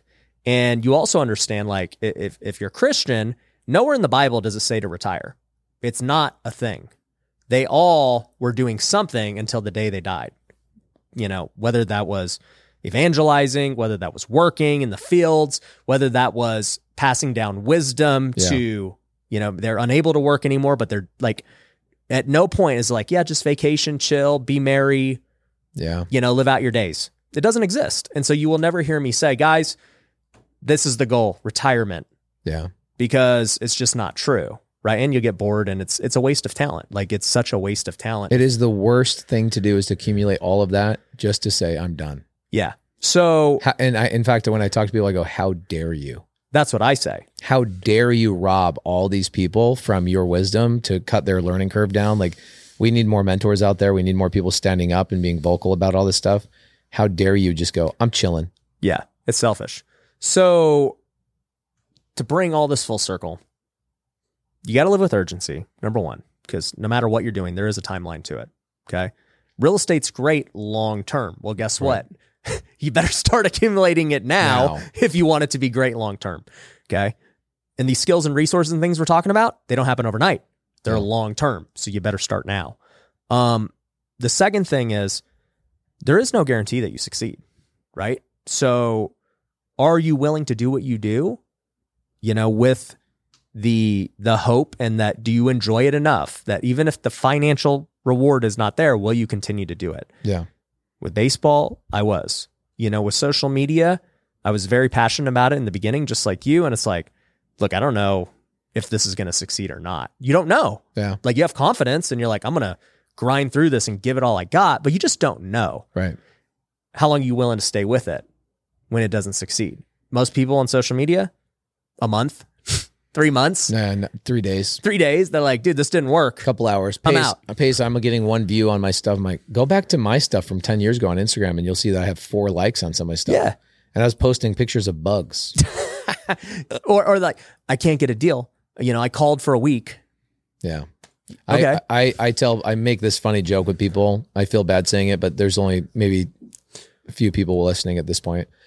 But when somebody says, I haven't gotten a deal yet, I hear something different. I, ha- I have a filter in my brain that translates to what you're saying. So just like if somebody comes to me and goes, I don't like ice cream. I'm like, of course you like ice cream. Like if you're if you don't like ice cream, you're not human. Like Yeah. everybody likes ice cream. Yeah. So when somebody says I don't like ice cream, what I actually hear is I'm lactose intolerant. Mm. I'm like, oh, that makes sense. Yeah. You do like ice cream. It you just makes you crap your pants. Like I got, I got it. Got, I got it. Okay. yeah. So when somebody says I haven't gotten a deal yet, I don't hear I haven't gotten a deal yet. I hear I haven't applied myself consistently. Mm. That's what I actually hear. yeah. And so, um, it, it's tough because uh, you know people are they go to their nine to five job, they're told what to do, when to show up, Most more importantly, they're told what not to do all day long. Yeah. Don't go over there. That's not your department. Go talk. Don't talk to those people. Just focus on what you're doing Yeah. all day long, all day long, all day long, all, all day long. And then when you come into our world and we're talking about creating things that didn't exist before, Mm. bro, it's literally the opposite Yeah. of what people are doing. And so I understand that, but this is why you have fellowship and this is why you hang out with other people that are doing the thing that's one step ahead of you. Yep. This is why whether it's meetups or mentorships or seminars or, you know, events, there it, it's why I do it's why I do th- some of those myself and I show up to yours of the other things that you're doing cuz I want to be in that room too. Mm-hmm. Those events that I go, get to go speak at Yeah. are as good for me as the people sitting in the chairs. hundred percent. I get 1000%. so much. So much. And l- last thing I'll say, You you Two got to and a get half to that hours. seller. Yeah. he- here's here's the thing uh, that I I want people to understand. You say, "Well, we don't know if it's going to be successful." Ryan, everything you've done is successful. Even your baseball thing was successful to a certain degree. Because again, what is the goal of life? It's to accumulate skills, rela- relationships and resources. Did you do that in baseball? Yeah. And did some of those rela- skills, relationships, and resources, now you've accumulated those, you're going to go do this thing in Montana? Yep. Are those going to be applicable? Yep. Okay, so you succeeded. And so many other people are like, well, I didn't make a billion dollars. Dude, Yeah. that's not what this is about. right. And so the baseball thing is just what what was I willing to go through? I didn't do the baseball thing, but what was Ryan willing to go through to accumulate those skills, those relationships, and those resources and those stories to then open up doors for other opportunities? Yeah. There's opportunities that popped up this year that you never in your wildest dreams five years ago would have thought about. Right. Hundred percent. It wasn't on your plan. It wasn't on No. your success trajectory. It wasn't on your goals. And that's the funniest thing. People are like, well, let's write down our goals. I'm like, I do write down my goals individually, but I don't, I also don't confine myself because I know what's going to happen because I'm so consistent. I'm so persistent that what will happen in a year is something will pop up I've never imagined. Yeah. Opportunities. Opportunities pop up. In fact, I would imagine half of the things that you're working on today were things that were never on your goal sheet. Never. Same thing here, maybe 80% Yeah. and you just go, wow, look at all this stuff I'm interfaced with. This is where the Tony Robbins que- question came from. I'm like, Tony, when do I start saying no to this stuff? Yeah. God didn't put you on this earth to say no to opportunity. He put you on the opportunity to figure out how to say yes. Yeah.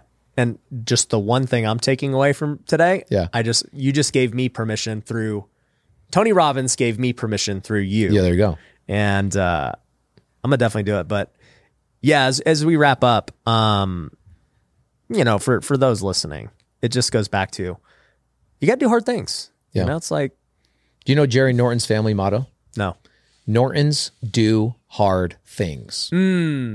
Phenomenal. yeah, They're like walking down where uh, we did a Spartan race all together. His kids were with them and I got to introduce you to CEO who? Joe. Oh, Yeah, he's been on the podcast. okay, cool. Yeah, that, that'd be great. Yeah, So he offer he actually offered me like 300 tickets. to a Spartan race, Yeah. dude, I had to pay for mine. Well, we, we can all go. I Everyone haven't not watching- accumulated enough know relationships what? and We- resources. So we'll we'll get uh we'll do a meetup. We'll we'll get like 150 sub twos. We'll get 150 wealthy investors And do a Spartan race? and we'll do a Spartan race. Dude, that'd be sick. But just so you know, by then I'll be all peptided out and That's all like right. That's all good. it'll be I'll stay I'll stay lean and I'll be able to do all 14 miles. yeah I'll be like done after a, a mile. Dude, like it's dude, it's so much hard. I was talking to Keaton I go I go how bad is it? And he goes it's 10 times worse than you'll ever imagine. well Keaton's huge. He had a hard time. Yeah, I He's believe it. 300 pounds. I know. I did I did it okay. It's just, you know, you're not used to the Spe- uphill stuff. Speaking of Keaton, and his event, he was here like months ago, Mm-hmm. and it- we met. We had met for the first time, and uh, we were supposed to film a pod, and unfortunately, I had to go to a funeral, so we had to cancel. But um, he was filming with Brian, and uh, he's like, "Yeah, I think I'm gonna throw this big, massive event," Mm-hmm. and I was like, "Oh, what are you? What are you gonna do?" One day event. Yeah, and he's like, "Yeah, I don't know. I've never thrown an event. I don't even know what I'm doing." And I was like, "Okay." And I was like, "So who are you gonna get?" He's like, "Oh, I'm gonna get everyone. I'm just gonna."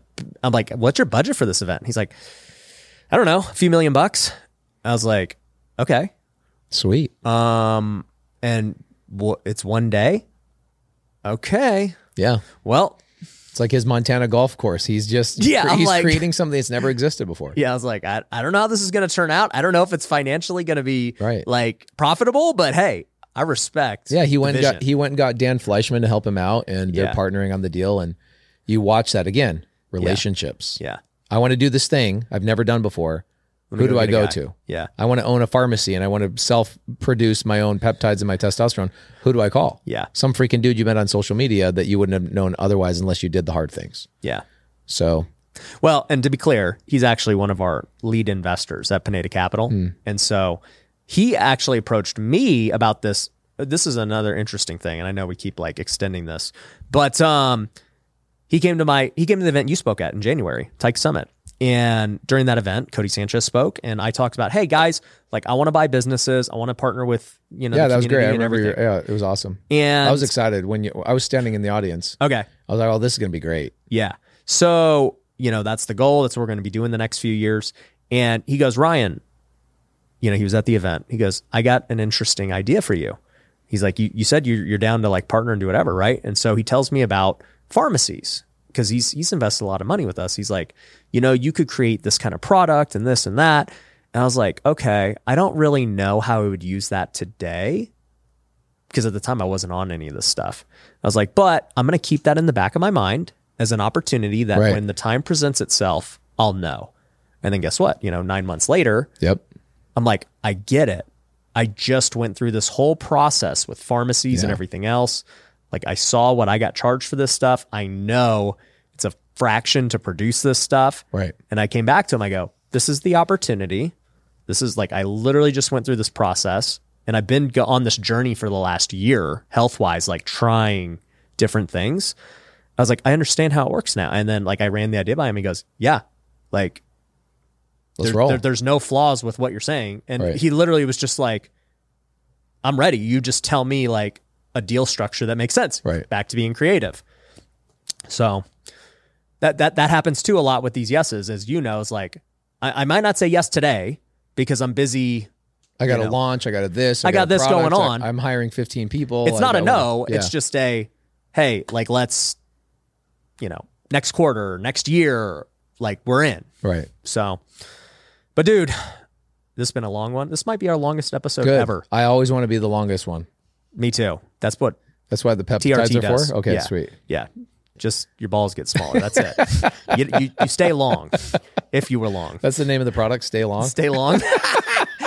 there we go. Uh, Oh, guys, if you're not on Pace's channel, go follow it. We'll link to it down below. Um, bro, it's always great seeing you. Appreciate you, brother. yeah, Thank you. appreciate you, man. And guys, make sure you're subscribed and I hope you enjoyed this. We will pick the winners for those WealthCon tickets um, for all of you who've stayed to the end. So uh, make sure you subscribe. Peace. Go to school, get a degree, nine to five, 401k, do the safe route and take care of your family. Like that's what my dad taught. Like that's what you got to do. Two months later, he passed away. And on his deathbed, I specifically remember having conversations about his regrets.